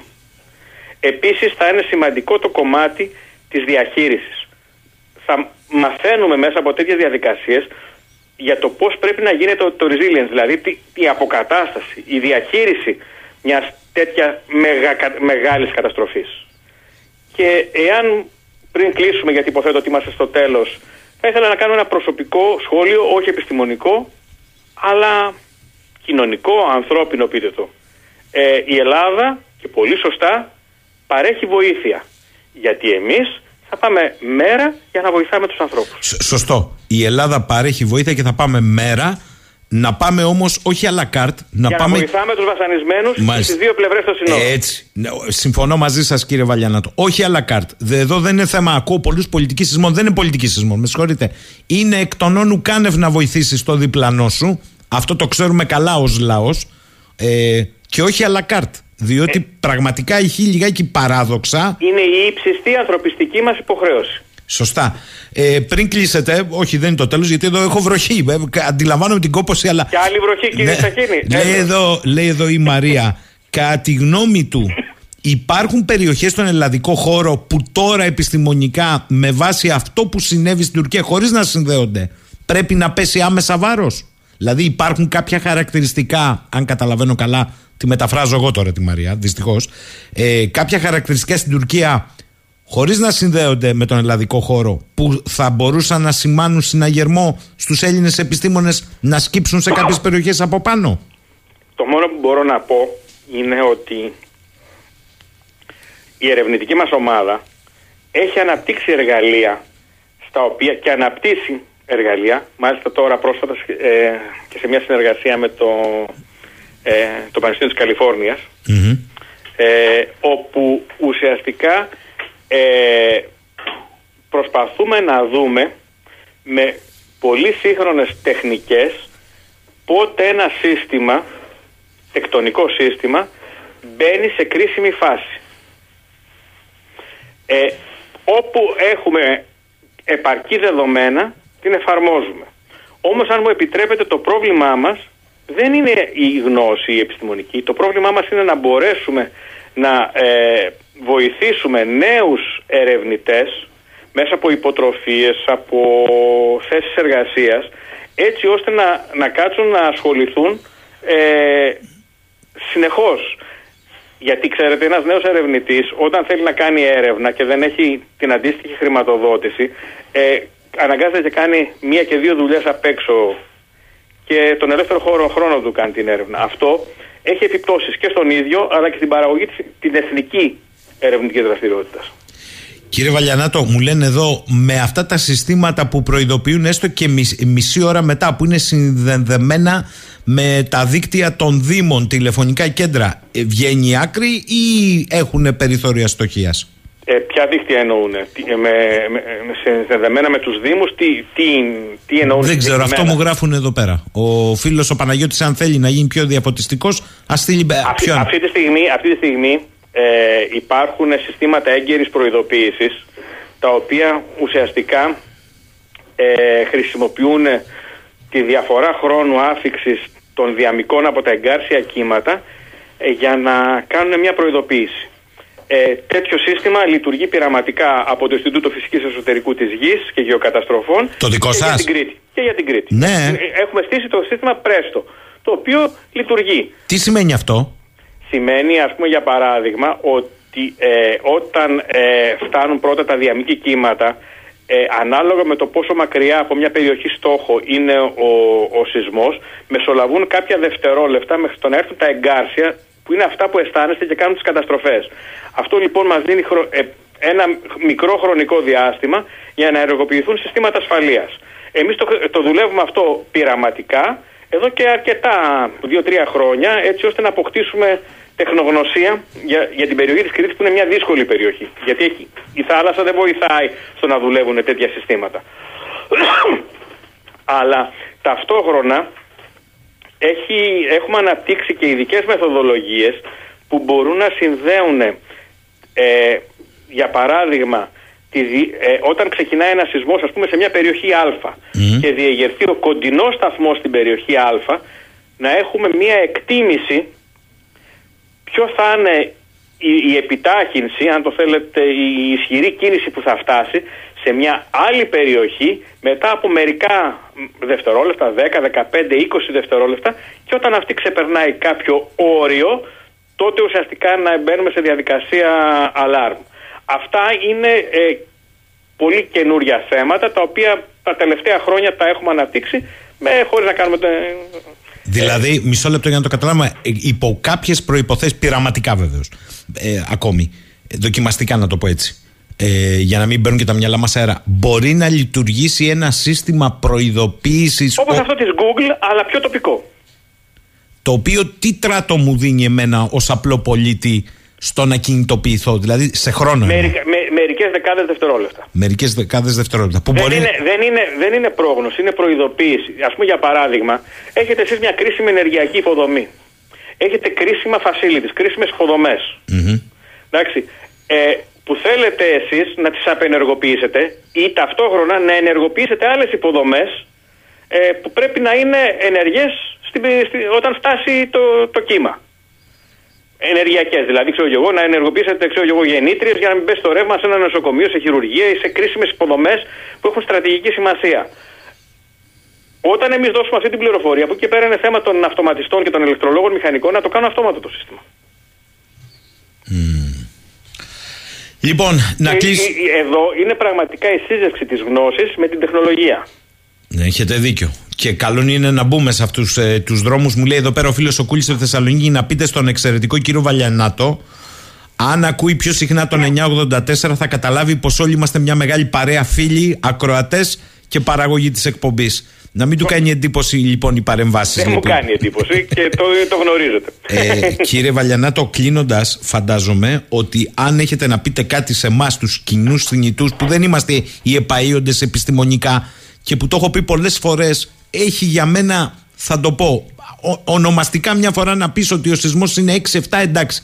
Αλλά τώρα η λεπτομέρεια 6, το να το μάθω δεν μου λέει τίποτα. Το θέμα είναι αν ξέρω να κινηθώ στη στιγμή του σεισμού, διότι είμαστε στις πλέον σεισμογενείς περιοχές του πλανήτη. Αυτό πρέπει να μένει για μένα πάντα. Εγώ αυτό που θέλω να πω είναι ότι η γνώση είναι μεγαλύτερη δύναμη για τη διαχείριση του σεισμικού κινδύνου. Άρα λοιπόν θα πρέπει ε, σε τοπικά επίπεδα, σε περιφερειακά επίπεδα, στην Κρήτη, στην Πάτρα, στη Θεσσαλονίκη, στα, στους τοπικούς επιστημονικούς φορείς που έχουν κεφαλαιοποιήσει την τοπική γνώση, να δοθεί η έμφαση για την ανάπτυξη των περιφερειακών εργαλείων και σχεδίων για τη γνώση και τη διαχείριση του σεισμικού κινδύνου και των φυσικών καταστροφών. Γιατί αυτοί που είναι σε κάθε περιοχή, και δεν το λέω για την περιοχή της Κρήτης μόνο, για κάθε περιοχή το λέω, έχουν τη δυνατότητα πολύ πιο κοντά να έρχονται σε επαφή με το πρόβλημα, τα δεδομένα του, τις ανάγκες, τις απαιτήσεις και τις λύσεις. Α, ο Νίκος λέει, ε, πριν τον κλείσεις τον κύριο Βαλιανάτο, σε παρακαλώ πολύ, ποια είναι η επιστημονική του θέση και η επιστημονική του πάντα άποψη για τη δουλειά πάνω στο σύστημα προγνώσεων της ομάδας του κύριου Βαρότσου; Εγώ όπως έχω πει δεν ε, αφορίζω καμία ερευνητική δραστηριότητα. Το συγκεκριμένο σύστημα, επειδή το ξέρω πάρα πολύ καλά, ε, το δακτορικό μου ήταν εκεί. ήταν το δακτορικό μου τη δεκαετία, το δεύτερο μισό της δεκαετίας του 80 ήταν στο να καθαρίσεις το προσυσμικό σήμα βαν από διαταραχές φυ, άλλες, άλλης φυσικής διεργασίας ή ανθρωπογενής και να μείνει μόνο το προσυσμικό σήμα γεωδυναμικής αιτιολογίας. Άρα λοιπόν θεωρώ ότι ξέρω καλά το τι γίνεται σε αυτό το κομμάτι. Έπεσε διάνα ο ακροατής σας. Λοιπόν, έχει στοιχεία τα οποία δυστυχώς δεν κεφαλαιοποιήθηκαν με το πέρασμα του χρόνου. Να το κρατήσουμε αυτό που λέτε. Αλλά τώρα θα πρέπει να το δούμε όλο αυτό με τελείως διαφορετική ματιά. Έχουν περάσει 35 χρόνια. Οι, οι επιστημονικές δυνατότητες, οι επιστημονικές εξελίξεις και οι επιστημονικές προσεγγίσεις έχουν αλλάξει. Και δυστυχώς στο συγκεκριμένο εμείς έχουμε μείνει να το σκεφτόμαστε με όρους της δεκαετίας του 80. Κύριε Βαλιανάτο, θέλω να σας ευχαριστήσω πολύ για αυτή τη συζήτηση, κυρίως για, το, ε, για τις απαντήσεις στο βαθμό που εσείς κρίνατε προς τους ε, ακροατές, αλλά και τους ακροατές, γιατί ε, νομίζω ότι κάποια από τα ερωτήματα ήταν εξαιρετικά. Όλα τα ερωτήματα ήταν Όλα ωραία. ήταν εξαιρετικά. Ναι. Και αυτό δείχνει ότι ο κόσμος το έχει κατά νου. Δεν είναι έξω πια. Παλιότερα ε, έμοιαζε λίγο απόκοσμο. Είναι ένα. Πρέπει να το, πρέπει να το αντιληφθούμε. Ζούμε με τους σεισμούς. Πρέπει να το καταλάβουμε αυτό. Στον κόσμο οι επιστήμονες πρέπει να δίνουμε ε, χαμηλούς τόνους και γνώση. Μακριά από φωνές, ε, τρόμο, φοβίες, προκαταλήψεις. Έτσι ώστε η, η, ο- η κοινωνία να μπορεί να εμπιστεύεται όχι τους επιστήμονες, την επιστήμη. Είναι διαφορετικά πράγματα. Ευχαριστώ τον κύριο Φίλιππο Βαλιανάτο. Καλημέρα. Να είστε καλά, καλημέρα και σε εσάς και στους ακροατές μας. 11 και 20 ε, είναι ε, τε- των ημερών τα όσα συμβαίνουν τα δραματικά στα, στην Τουρκία και τη Συρία και ο φίλος ο Γεράσιμος μου λέει μιας και είναι της μόδας τώρα και φοριέται πολύ θυμάσαι λέει την καμπάνια Τουρκετζίαν για την οποία η κυβέρνηση και ειδικά ο Υπουργός Ανάπτυξης ο Άδωνης είχε πέσει από τα σύννεφα και φταίγαν οι υπάλληλοι του ελληνικού γραφείου ε, εκεί που εδρεύει ο οργανισμός για αυτά τα σήματα στη Μαδρίτη που έπεσε καλοκαίρι και λείπαν τα θυμάται. Πώς δεν τα θυμάμαι. Ε, Βεβαίως πρέπει να πω ότι το θέμα έπαιζε full στα κανάλια και τα ελληνικά με τη διαφήμιση, αλλά πας περιπτώσει.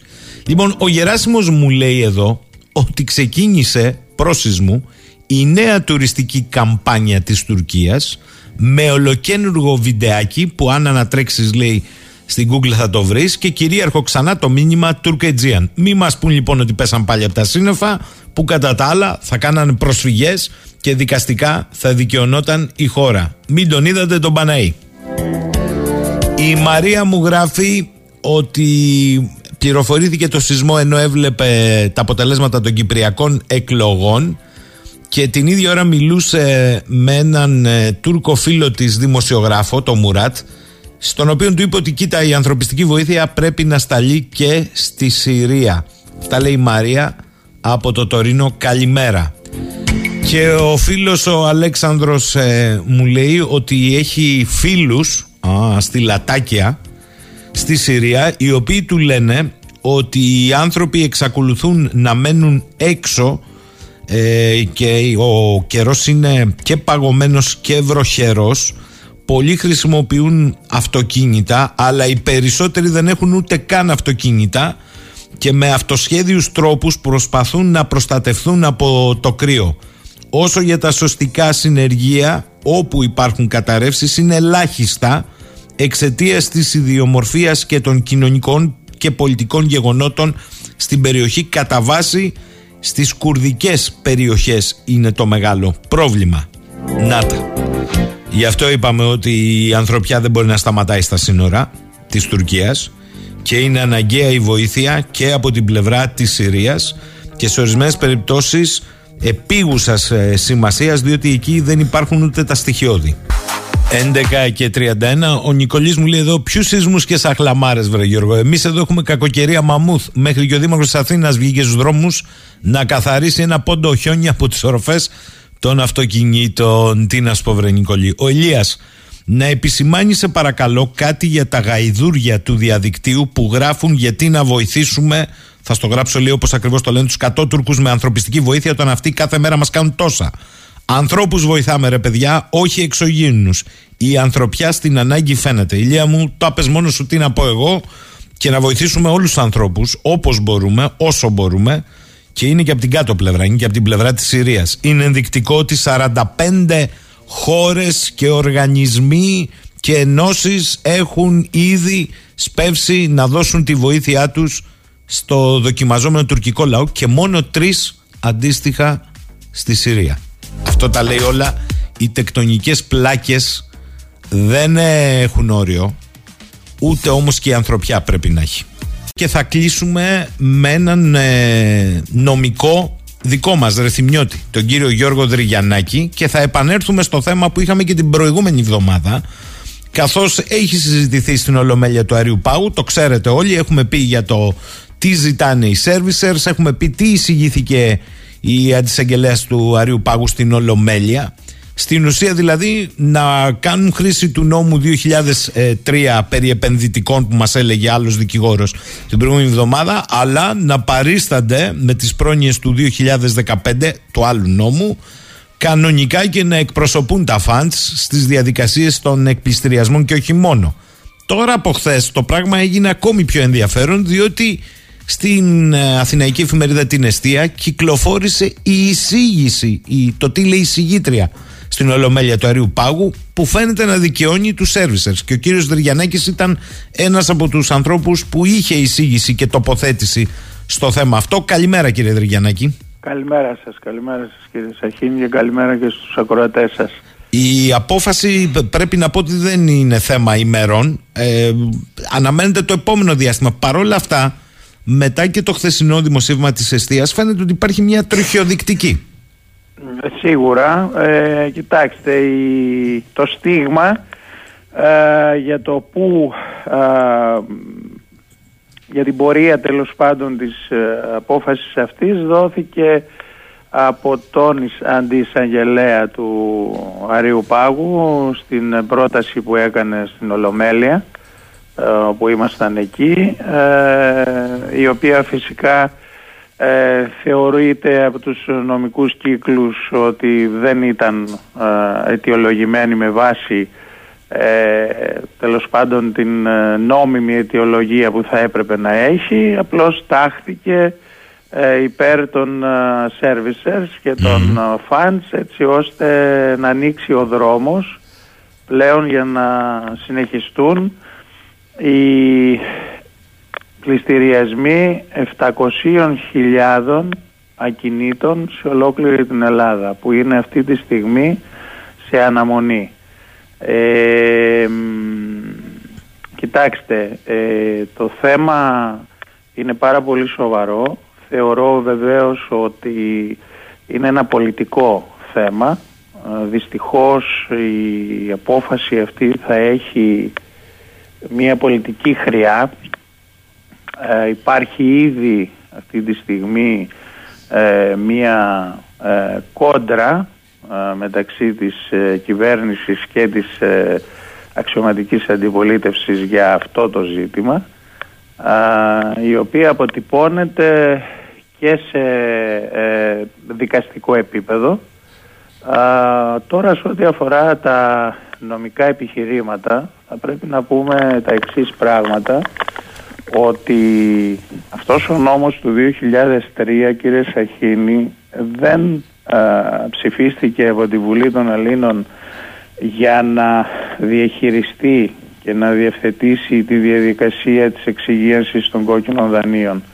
Το 2003 δεν είχαμε καταρχήν τόση μεγάλη πληθώρα κόκκινων δανείων ε, δεν είχαν οι τράπεζες ε, εκφύγει ε, των στόχων τους και των σκοπών τους τότε δηλαδή ίσχυε και εφαρμοζόταν η βασικότερη αρχή του τραπεζικού ελληνικού δικαίου ότι οι τράπεζες μπορούν και έχουν τη δυνατότητα να δανείζουν μέχρι το 80% των ε, αποταμιεύσεων που έχουν ε, στις, ε, στα ταμεία τους.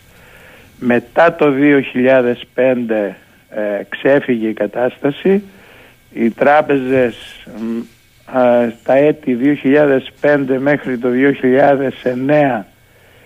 2009 προσέφηγαν σε έναν υπερδανισμό. Όλοι τα θυμόμαστε όλα αυτά. Ουσιαστικά κύριε Δρυγιαννάκη ο νόμος του 3 είναι περί επενδυτικών διατάξεων. Ακριβώς, Μάλιστα. ακριβώς. Ήταν για να δώσει κίνητρο ε, στις μικρομεσαίες επιχειρήσεις έτσι ώστε να καταφέρουν να αναπτυχθούν και κάποιες άλλες να εξηγιανθούν και να ξαναμπούν στο παιχνίδι της αγοράς. Ε, δεν είχαμε τότε θέματα κόκκινων δανείων.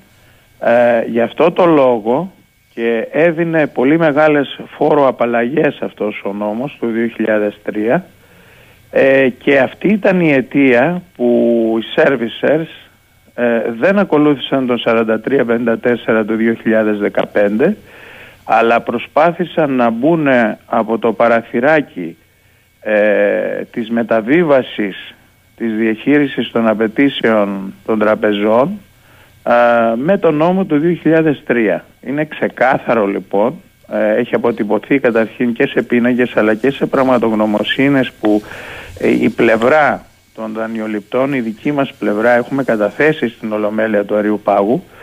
Ε, υπάρχουν πολλές ε, εκθέσεις πραγματογνωμοσύνης που λένε το εξής βασικό και είναι το θεωρώ πάρα πολύ σημαντικό αυτό το θέμα.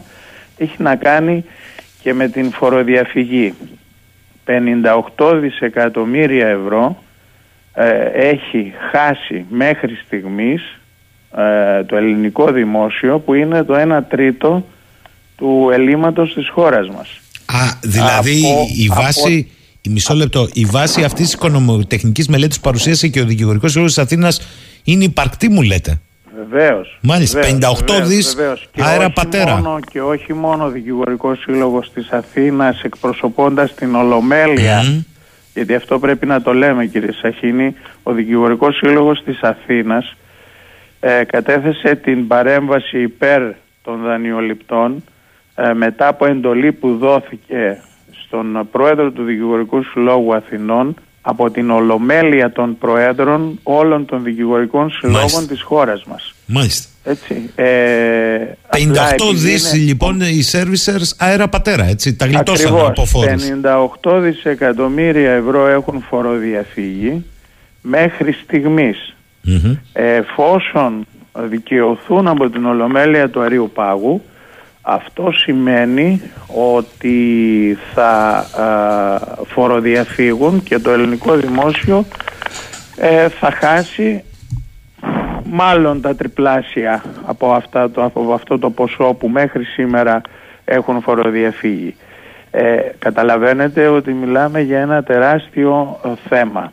Επίσης ε, πρέπει να πούμε και το εξής.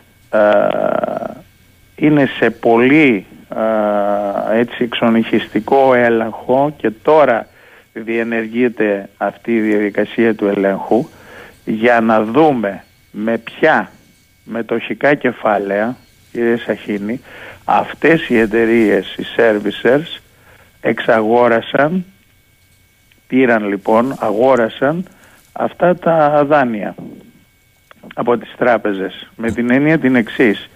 Δεν γίνεται με βάση και την φορολογική νομοθεσία της Ελλάδος να συμβαίνει το εξής πράγμα. Εγώ που είμαι ένας servicer και έχω μετοχικό κεφάλαιο 10-20 χιλιάδες ευρώ να εξαγοράσω τραπεζικές απαιτήσεις κόκκινων δανείων 100 εκατομμυρίων ευρώ. Με ποια φερεγγιότητα, με ποια εξασφάλιση έχω καταφέρει να το κάνω αυτό. Και μάλιστα ε, η αιτιολογία στην ε, πρόταση του αντισαγγελέα του Αρίου Πάγου προς την Ολομέλεια ε, για την νομιμότητα αυτών των διαδικασιών ήταν το γεγονός του ότι παίρνουν άδεια, είπε, από την Τράπεζα της Ελλάδος. αυτό δεν είναι φενάκι. παίρνουν άδεια από την Τράπεζα της Ελλάδος αλλά το ελληνικό δημόσιο ε, χάνει χρήματα. Και επίσης υπάρχει και ένα θέμα σε ό,τι αφορά το αδίκημα του ξεπλήματος του μαύρου χρήματος. Διότι είναι μυστικά όλα αυτά τα κεφάλαια, δεν εμφανίζονται πουθενά και καταλαβαίνετε ότι δημιουργείται ένα τεράστιο θέμα. Τώρα, ε, θα είναι προφανώς πολιτική φύσεως η απόφαση και θα σας εξηγήσω Το 2019 η Ολομέλεια της Βουλής ψήφισε τον περιβόητο νόμο του σχεδίου Ηρακλής όπου για την εξυγίανση αυτών των κόκκινων δανείων τα δάνεια αυτά τιτλοποιήθηκαν και ε, στάλησαν στις ε, διεθνείς χρηματαγορές όπου και τα εξαγόρασαν. Ε, αγοράστηκαν δηλαδή αυτά γιατί τιτλοποιήθηκαν. Μέχρι 31 Δεκάτου του 2022 θα έπρεπε να έχει ολοκληρωθεί η διαδικασία του σχεδίου Ηρακλής, του νόμου αυτού. Ε, επίσης, ε, για την διαδικασία αυτή, το ελληνικό δημόσιο ε, μπήκε ως εγγυητής με 18 δισεκατομμύρια ευρώ. Ε, εφόσον περάσαμε την ημερομηνία, τη λήξη της προθεσμίας της ολοκλήρωσης αυτής της διαδικασίας, 31 Δεκάτου του 2022, η Eurostat αυτή τη στιγμή πιέζει την Ελλάδα, την ελληνική πλευρά, έτσι ώστε να καταπέσει η εγγύηση του ελληνικού δημοσίου που είναι τα 18 δισεκατομμύρια ευρώ ε, και να ολοκληρωθεί η διαδικασία. Αυτό δεν θέλουν να το κάνουν ε, οι κυβερνώντες με αποτέλεσμα λοιπόν να πιέζουν ε, προς την κατεύθυνση της ολοκλήρωσης της εξυγίασης αυτής της διαδικασίας και των κόκκινων δανείων με τη διενέργεια των υπολείπων πληστηριασμών. Επομένως, εάν δώσει το πράσινο φως η Ολομέλεια του Αριουπάγου, 700.000 ακίνητα των Ελλήνων ε, θα βγουν σε πληστηριασμούς και επίσης να πούμε ότι αυτή τη στιγμή μέσα στο 2023 μέχρι τώρα υπάρχουν περίπου 12.000 πληστηριασμοί που είναι σε εκκρεμότητα αναμένοντας την απόφαση της Ολομελίας του Αριοπάγου που έχουν σταματήσει δηλαδή τις διαδικασίες και αναμένουν. Ε, θεωρώ ότι θα δημιουργηθεί ένα τεράστιο κοινωνικό-οικονομικό πρόβλημα που αφορά σε όλη την κοινωνία ε, των Ελλήνων. Θα πρέπει επίσης να πούμε ότι είναι πολλά τα εκατομμύρια των Ελλήνων πολιτών που ε, έχουν λάβει δάνεια διαφόρων ε, ειδών και μορφών από τις ελληνικές τράπεζες και θα δημιουργηθεί ένα τεράστιο κοινωνικό φαινόμενο φτωχοποίησης καταρχήν ουσιαστικά αυτό είναι ένα σχέδιο να διαλυθεί εντελώς η μεσαία τάξη, η μικρομεσαία τάξη και των ελεύθερων επαγγελματιών αλλά μην ξεχνάτε ότι υπάρχουν και άλλες ομάδες οι οποίες θεωρούμε ότι οικονομικά είναι ευπαθείς όπως είναι οι χαμηλόμιστοι ιδιωτικοί υπάλληλοι όπως είναι επίσης οι συνταξιούχοι οι οποίοι και αυτοί παρά το μεγάλο της ηλικίας τους έχουν φορτωθεί με ε, τεράστια ποσά σε δάνεια τα οποία φυσικά δεν μπορούν να τα εξυπηρετήσουν. Κύριε Δρυγιαννάκη, αν αντιλαμβάνομαι σωστά και ανεξάρτητα από το τι είπε η αντισαγγελέας του Αερίου Πάγου, η εισήγηση που διαβάσαμε χθες. Ο αντισαγγελέας. Η, ναι. η εισηγήτρια. Η είναι η Αεροπαγήτρια, είναι η κυρία Τζαβέλα. Ανεξάρτητα από το τι. έκανε εισήγηση με την Ολομέλεια ε, υπέρ των servicers. Αλλά η απόφαση ούτως ή άλλως θα ληφθεί εν ολομελία. Ε, ανεξάρτητα όμως από το αποτέλεσμα. Δηλαδή, ας πάω στην αντίθετη άποψη, την πιο αισιόδοξη, ότι δεν δικαιώνονται οι servicers, διότι αντιλαμβάνονται οι αεροπαγίτες ότι μόνο τα 58 δις είναι ένα κίνητρο. Είναι ζημιά του δημοσίου. Πάλι όμως το θέμα των πληστηριασμών και της προστασία πρώτης κατοικίας δεν λύνεται. Αυτό μου λέτε. Χρειάζεται πολιτική απόφαση εδώ. Ε, κοιτάξτε τώρα, θα σας πω το εξής. Εάν δικαιωθούν, ε, αν δικαιωθούμε οι δανειολήπτες, η πλευρά των δανειοληπτών από την Ολομέλεια του Αριουπάγου, ε, θα υπάρξει το εξής. θα γίνουν σε όσες υποθέσεις μέχρι στιγμής είναι σε εκκρεμότητα και αυτές οι, τα 700.000 ακίνητα ας πούμε που είναι τώρα ε, σε εκκρεμότητα για να προχωρήσει η διαδικασία τους ε, θα υπάρξουν νέες διαδικασίες και θα υποχρεώσει ο Άριος Πάγος αυτές τις συγκεκριμένες εταιρείες διαχείρισης απαιτήσεων να ακολουθήσουν τη διαδικασία του 4354 του 2015 Μάλιστα. που σημαίνει ότι θα έχουν φορολόγηση θα έχουν διαφανείς διαδικασίες και ε, δεν θα είναι μη δικαιούχοι διάδικοι σε, στις δικαστικές διαδικασίες θα είναι δικαιούχοι διάδικοι πλέον όπως οι παλιές εταιρείες ειδικού σκοπού Καταλάβατε, δηλαδή θα πρέπει ε, να σας πω ε, δεν, δεν, δεν γίνεται ε, ουσιαστικά να δίνεις την διαχείριση και τέλος πάντων τη διαδικασία της αναγκαστικής εκτέλεσης σε κάποιον που δεν είναι ο δικαιούχος της ίσπραξης ουσιαστικά κύριε Σαχίνη των απαιτήσεων από τους δανειολήπτες. Αυτό, είναι, αυτό έχει συμβεί τώρα ως Σημαντικό, σημαντικό αυτό που λέτε. Παρόλα αυτά η καρδιά του προβλήματος, λέω εγώ, και θα μας πείτε εσείς αν είναι έτσι, δεν είναι αυτή για τους μη δυνάμενους και δεν μιλάω για τους στρατηγικούς κακοπληρωτές φυσικά ούτε εσείς μιλάω ναι. για αυτούς που η ίδια η οικονομική πραγματικότητα τους έχει φέρει στο μη παρέκει πάλι δεν καλύπτονται διότι θα βρουν τον τρόπο οι servicers θα σας πω εγώ ναι. θα φτιάξουν γραφεία θα φορολογηθούν Πάλι όμως ε, ε, επικρέμεται η μη προστασία της πρώτης κατοικίας. Ε, όχι, δεν επικρέμεται, διότι με βάση αυτήν τη διαδικασία του 4354 Μάλιστα. υπήρχε και υπάρχει η διαδικασία καταρχήν της ρύθμισης. Ξέρετε, υπήρχε ε, στο παρελθόν δυστυχώς. Μα δεν έχει κύριε Δρυγιανάκη να πληρώσει ο άλλος. Εδώ ανεβαίνουν τα ναι, επιτόκια ναι, τώρα. Πού θα τα βρει να τα πληρώσει; Ο άλλος με το ελβετικό φράγκο την έχει ε, πατήσει. Καταλαβαίνετε. 350.000 Έλληνες ήταν με το ελβετικό φράγκο. Ε, ε, δυστυχώς ενώ σε πρώτο και δεύτερο βαθμό οι δανειολήπτες που είχαν λάβει δάνεια σε ελβετικό φράγκο είχαν δικαιωθεί. Τελικώς ήρθε η Ολομέλεια πάλι του Αριοπάγου ε, και δικαίωσε τις τράπεζες. Η υπόθεση βέβαια αυτή να ξέρετε ότι βρίσκεται στο δικαστήριο της Ευρωπαϊκής Ένωσης ε, και εγώ βλέπω ε, σε περίπτωση κατά την οποία δεν δικαιωθούμε οι δανειολήπτες ότι θα αποταθούμε σίγουρα στο δικαστήριο της Ευρωπαϊκής Ένωσης για να μπορέσουμε να βρούμε τη δικαίωση ε, σε αυτό το θέμα που έχει δημιουργηθεί με τους services. Όμως θα σας πω το εξής, ε, σε περίπτωση κατά την οποία ακολουθηθεί η διαδικασία του 4354 καταρχάς ε, υπήρχε πρόβλεψη σε αυτήν τη διαδικασία του νόμου και, και για αυτόν τον λόγο επιπλέον απέφυγαν οι servicers να την ακολουθήσουν αυτή τη διαδικασία ενημερώνεται πριν την μεταβίβαση των απαιτήσεων ο κάθε οφειλέτης και έχει την δυνατότητα να ζητήσει προσέξτε τώρα να δείτε τι γίνεται ουσιαστικά για να τα πούμε απλά τα πράγματα.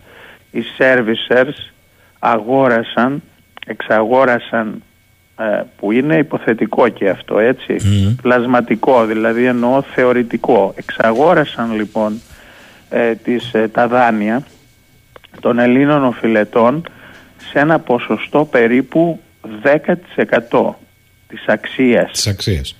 Που σημαίνει το εξής, θα μπορούσαν κάλλιστα, γιατί αυτό δίνει τη δυνατότητα ως 43-54, θα μπορούσαν να απευθυνθούν στους ίδιους τους οφειλέτες. Και, να του πούνε έλα εδώ, έλα εδώ. Ε. Κύριε Δρυγιανάκη, εσένα το δάνειό σου είχε φτάσει στις 100.000 ευρώ. Ε, εμείς θέλουμε από εσένα να το αποπληρώσεις με 10.000 ευρώ. Μπορείς να τα βρεις αυτά τα χρήματα, τις 10.000 ευρώ. Μπορείς και έχεις τη δυνατότητα να κάνεις μια ρύθμιση. Εγώ θεωρώ λοιπόν ότι τα περισσότερα από αυτά τα κόκκινα δάνεια με, αυτές, με αυτούς τους όρους και με αυτά τα κουρέματα θεωρώ ότι μπορούν να ανταπεξέλθει η πλειοψηφία των δανειοληπτών έτσι ώστε να τα αποπληρώσουν οι άνθρωποι χωρίς να χάσουν τις περιουσίες τους. Ξέρετε, το σχέδιο είναι τέτοιο, να αλλάξει ουσιαστικά χέρια η ιδιοκτησία των Ελλήνων. Αυτό είναι και το τραγικό και θα σας πω και γιατί. Διότι αυτήν την νοοτροπία που έχει ο νεοέλληνας τα τελευταία 30 χρόνια που εγώ θεωρώ ότι είναι ένας από τους θεσμούς της κοινωνίας μας όπως είναι ο θεσμός της οικογένειας, όπως είναι ε, τα ήθη και τα έθιμά μας όλες οι ελληνικές οικογένειες είχαν ως σχέδιό τους από τη στιγμή που κάποιος παντρεύεται και κάνει παιδιά να αποκτήσει και μία ιδιόκτητη κατοικία κύριε Σαχίνη. Αυτή η νοοτροπία δεν υπάρχει στους λαούς του εξωτερικού. Έτσι, ο, οι περισσότεροι μένουν σε ενίκιο. Δεν είναι από τις πρώτες προτεραιότητες τους. Εμείς λοιπόν ως Έλληνες, γιατί έτσι έχουμε μάθει και από τους γονείς μας και δεν θεωρώ ότι είναι λάθος, είναι πάρα πολύ σωστό αυτό, θέλαμε πάντοτε να φτιάξουμε μια κατοικία που θα βρουν τα παιδιά μας, τα εγγόνια μας και οι απόγονοί μας. Ήταν δικαίωμά μας. Αυτό θέλουν τώρα να το καταστρέψουν. Αυτό είναι το σχέδιο. Δεν είναι δηλαδή, ε, πώς να σας το πω, η, η άμεση προτεραιότητά τους η ίσπραξη αυτών των χρημάτων. Δεν είναι εκεί το θέμα. Το θέμα είναι ότι χρησιμοποιούν ως ε, όχημα την δικαιολογία της ίσπραξης αυτών των κόκκινων δανείων για να αφαιρέσουν και να αλλάξουν χέρια στις ιδιοκτησίες των Ελλήνων. Αυτό είναι το όλο ζήτημα και να σας πω επίσης ότι στο γραφείο μας διαχειριζόμαστε αυτή τη στιγμή υποθέσεις που έχουν τελειώσει οι πληστηριασμοί, έχουν αφαιρεθεί λοιπόν οι ιδιοκτησίες που είναι ε, κύριες κατοικίες ε, των πελατών μας, δανειοληπτών. Και τώρα είμαστε στη διαδικασία, προσέξτε τώρα, ε, να μας εκμισθώσουν την κατοικία των ανθρώπων αυτές οι εταιρείες διαχείρισης έτσι ε, και αν το δεκτούν γιατί, γιατί ο στόχος και ο σκοπός τους είναι να τα βγάλουν στην αγορά α, πώλησης των ακινήτων και να πετύχουν φυσικά τεράστιες ε, τιμές με ενδιαφερόμενους αλλοδαπούς οι οποίοι ε, θέλουν να αγοράσουν σπίτια στην Ελλάδα. Μάλιστα. Καταλάβατε, είναι ένα βαθύτερο σχέδιο το οποίο εντάσσεται στο σχέδιο που ξεκίνησε, προσέξτε με τώρα, από το 2003 και συνεχίζεται μέχρι σήμερα. Δηλαδή, της φούσκας των τραπεζικών δανείων, έτσι, της φούσκας με τις ε, τραπεζικές επιταγές, τις προεξοφλήσεις των τραπεζικών επιταγών που γινόταν ο χαμός, το γνωρίζουμε όλοι ε, και να μην υπάρχει κανένας έλεγχος γιατί τότε με τις τραπεζικές επιταγές, την προεξόφληση των τραπεζικών επιταγών η Τράπεζα της Ελλάδος αρκέστηκε στο να εκδώσει μία απλή οδηγία προς τις τράπεζες ε, να συνοδεύουν η, η κάθε μία επιταγή που προεξοφλούνταν σε τραπεζικούς λογαριασμούς, σε λογαριασμούς αλληλόχρεους των πελατών τους να συνοδεύεται, καλό θα ήταν να συνοδεύεται και με το αντίστοιχο παραστατικό. Καμία τράπεζα ελληνική δεν τήρησε αυτήν την οδηγία που ε, για εμάς θα έπρεπε να είναι νόμος, θα έπρεπε να είναι εντολή. Επίτηδες γίναν όλα αυτά για να σκάσει και εκείνη η φούσκα με τις ε, προεξοφλήσεις των τραπεζικών επιταγών που δεν αντιστοιχούσαν σε πραγματικές συναλλαγές μεταξύ λοιπόν των ε, ανθρώπων με αποτέλεσμα να φορτωθούν κάποιοι άνθρωποι ελεύθεροι επαγγελματίες που είχαν λογαριασμούς προεξόφλησης τεράστια ποσά με ό,τι συνεπάγεται αυτό που έγινε αγχώνει. Άρα κύριε, κύριε γιατί πρέπει να κλείσουμε από ό,τι καταλαβαίνω έχει μία αξία λοιπόν το τι θα αποφανθεί η ολομέλεια του Αρίου Πάγου. Φυσικά, φυσικά. Από την άλλη λέτε όμως ότι είναι εξόχως πολιτικό και κοινωνικό θέμα πια ε, με το ροπή που έχει πάρει η υπόθεση αυτή, ε. Ναι, βέβαια. Φυσικά είναι, Είναι πάρα πολύ σοβαρό αυτό το θέμα, είναι πάρα πολύ ε, ε, ε κοινωνικό και εννοείται και απόλυτα έτσι ε, πολιτικό το ζήτημα. κοιτάξτε τώρα, εάν αναλογιστεί κανείς ότι τις κεφαλές, των, τους επικεφαλείς δηλαδή, τους ε, προέδρους στα ανώτατα δικαστήρια της χώρας μας που ουσιαστικά τους διορίζει η εκάστοτε ε, μπορούμε να καταλάβουμε και τι σημαίνει η ανεξαρτησία της ε, δικαιοσύνης, της ελληνικής δικαιοσύνης. Άλλο κεφάλαιο δηλαδή, αυτό. Ε, βέβαια. Κύριε ε, είμαστε, είμαστε νομίζω, νομίζω ότι ίσως είμαστε από τις πολύ λίγες χώρες σε ολόκληρο τον κόσμο ε, που τους προέδρους ε, των ανωτάτων δικαστηρίων της χώρας τους διορίζει η εκάστοτε κυβέρνηση. Ο εκάστοτε, δηλαδή, Κατά τα άλλα, οι διακριτές εξουσίες. Θέλω να μου απαντήσετε πολύ γρήγορα στο ερώτημα του φίλου του Ηλία. Αν το ακίνητο βγει σε πληστηριασμό με την τρέχουσα εμπορική αξία και το δάνειο είναι μεγαλύτερο αυτής της αξίας, οι σερβισερ ζητούν και ένα κομμάτι από το υπόλοιπο; Φυσικά. Μάλιστα. Φυσικά. Μάλιστα. Ε, Δηλαδή δεν θα γλιτώσει ο φίλος μας ο Ηλίας με τον πληστηριασμό μόνο του σπιτιού του. Αμέσως μετά που θα ολοκληρωθεί ο πληστηριασμός του σπιτιού του θα αποταθούν και στην υπόλοιπη τυχόν περιουσία. Έτσι. Αυτό είναι και το άλλο μεγάλο πρόβλημα. Καταλάβατε δηλαδή, ε, είναι, με αυτό είναι καθημερινό το φαινόμενο που αντιμετωπίζουμε. Κύριε Δρυγιανάκη, όταν θα είμαστε κοντά στην απόφαση θα τα ξαναπούμε. Θέλω να σας ευχαριστήσω για τις αναλυτικές Και εγώ να είστε καλά, να είστε καλά. Σας ευχαριστώ πάρα πολύ και ευχόμαστε όλοι ε, να έχει μια ε, αίσια έκβαση για όλους τους δανειολήπτες που είναι εκατομμύρια στην Ελλάδα έτσι ώστε να μην χρειαστεί ε, βέβαια να πούμε και το εξής ότι ήδη ε, εμείς κάνουμε ενέργειες και προετοιμαζόμαστε και για το δικαστήριο της Ευρωπαϊκής Ένωσης όπως επίσης και για αυτά τα αδικήματα που έχουν διαπραχθεί. Έχουμε ήδη ενημερώσει την Γενική Εισαγγελία ε, της Ευρωπαϊκής Ένωσης από την οποία ζητάμε να αναλάβει και να δώσει εντολές διερεύνησης όλων αυτών των θεμάτων. Να ξέρετε ότι είναι ένα θέμα το οποίο θα το ανεβάσουμε παγκόσμια. Δηλαδή θα δώσουμε μια παγκόσμια πλέον διάσταση, ε, διάσταση στο Κύριε θέμα. Δρυγιαννάκη, λυπάμαι δεν έχω άλλο χρόνο. Ε, ευχαριστώ πάρα πολύ. Ευχαριστώ πάρα πολύ όμως και για την τελευταία πληροφορία που μας έδωσε ο κύριος Δρυγιαννάκης ότι προσφεύγουν και στα ευρωπαϊκά δικαστήρια. Φτάσαμε στο τέλος, να είμαστε καλά, να τα πούμε αύριο, 10 και κάτι. Καλημέρα σε όλους.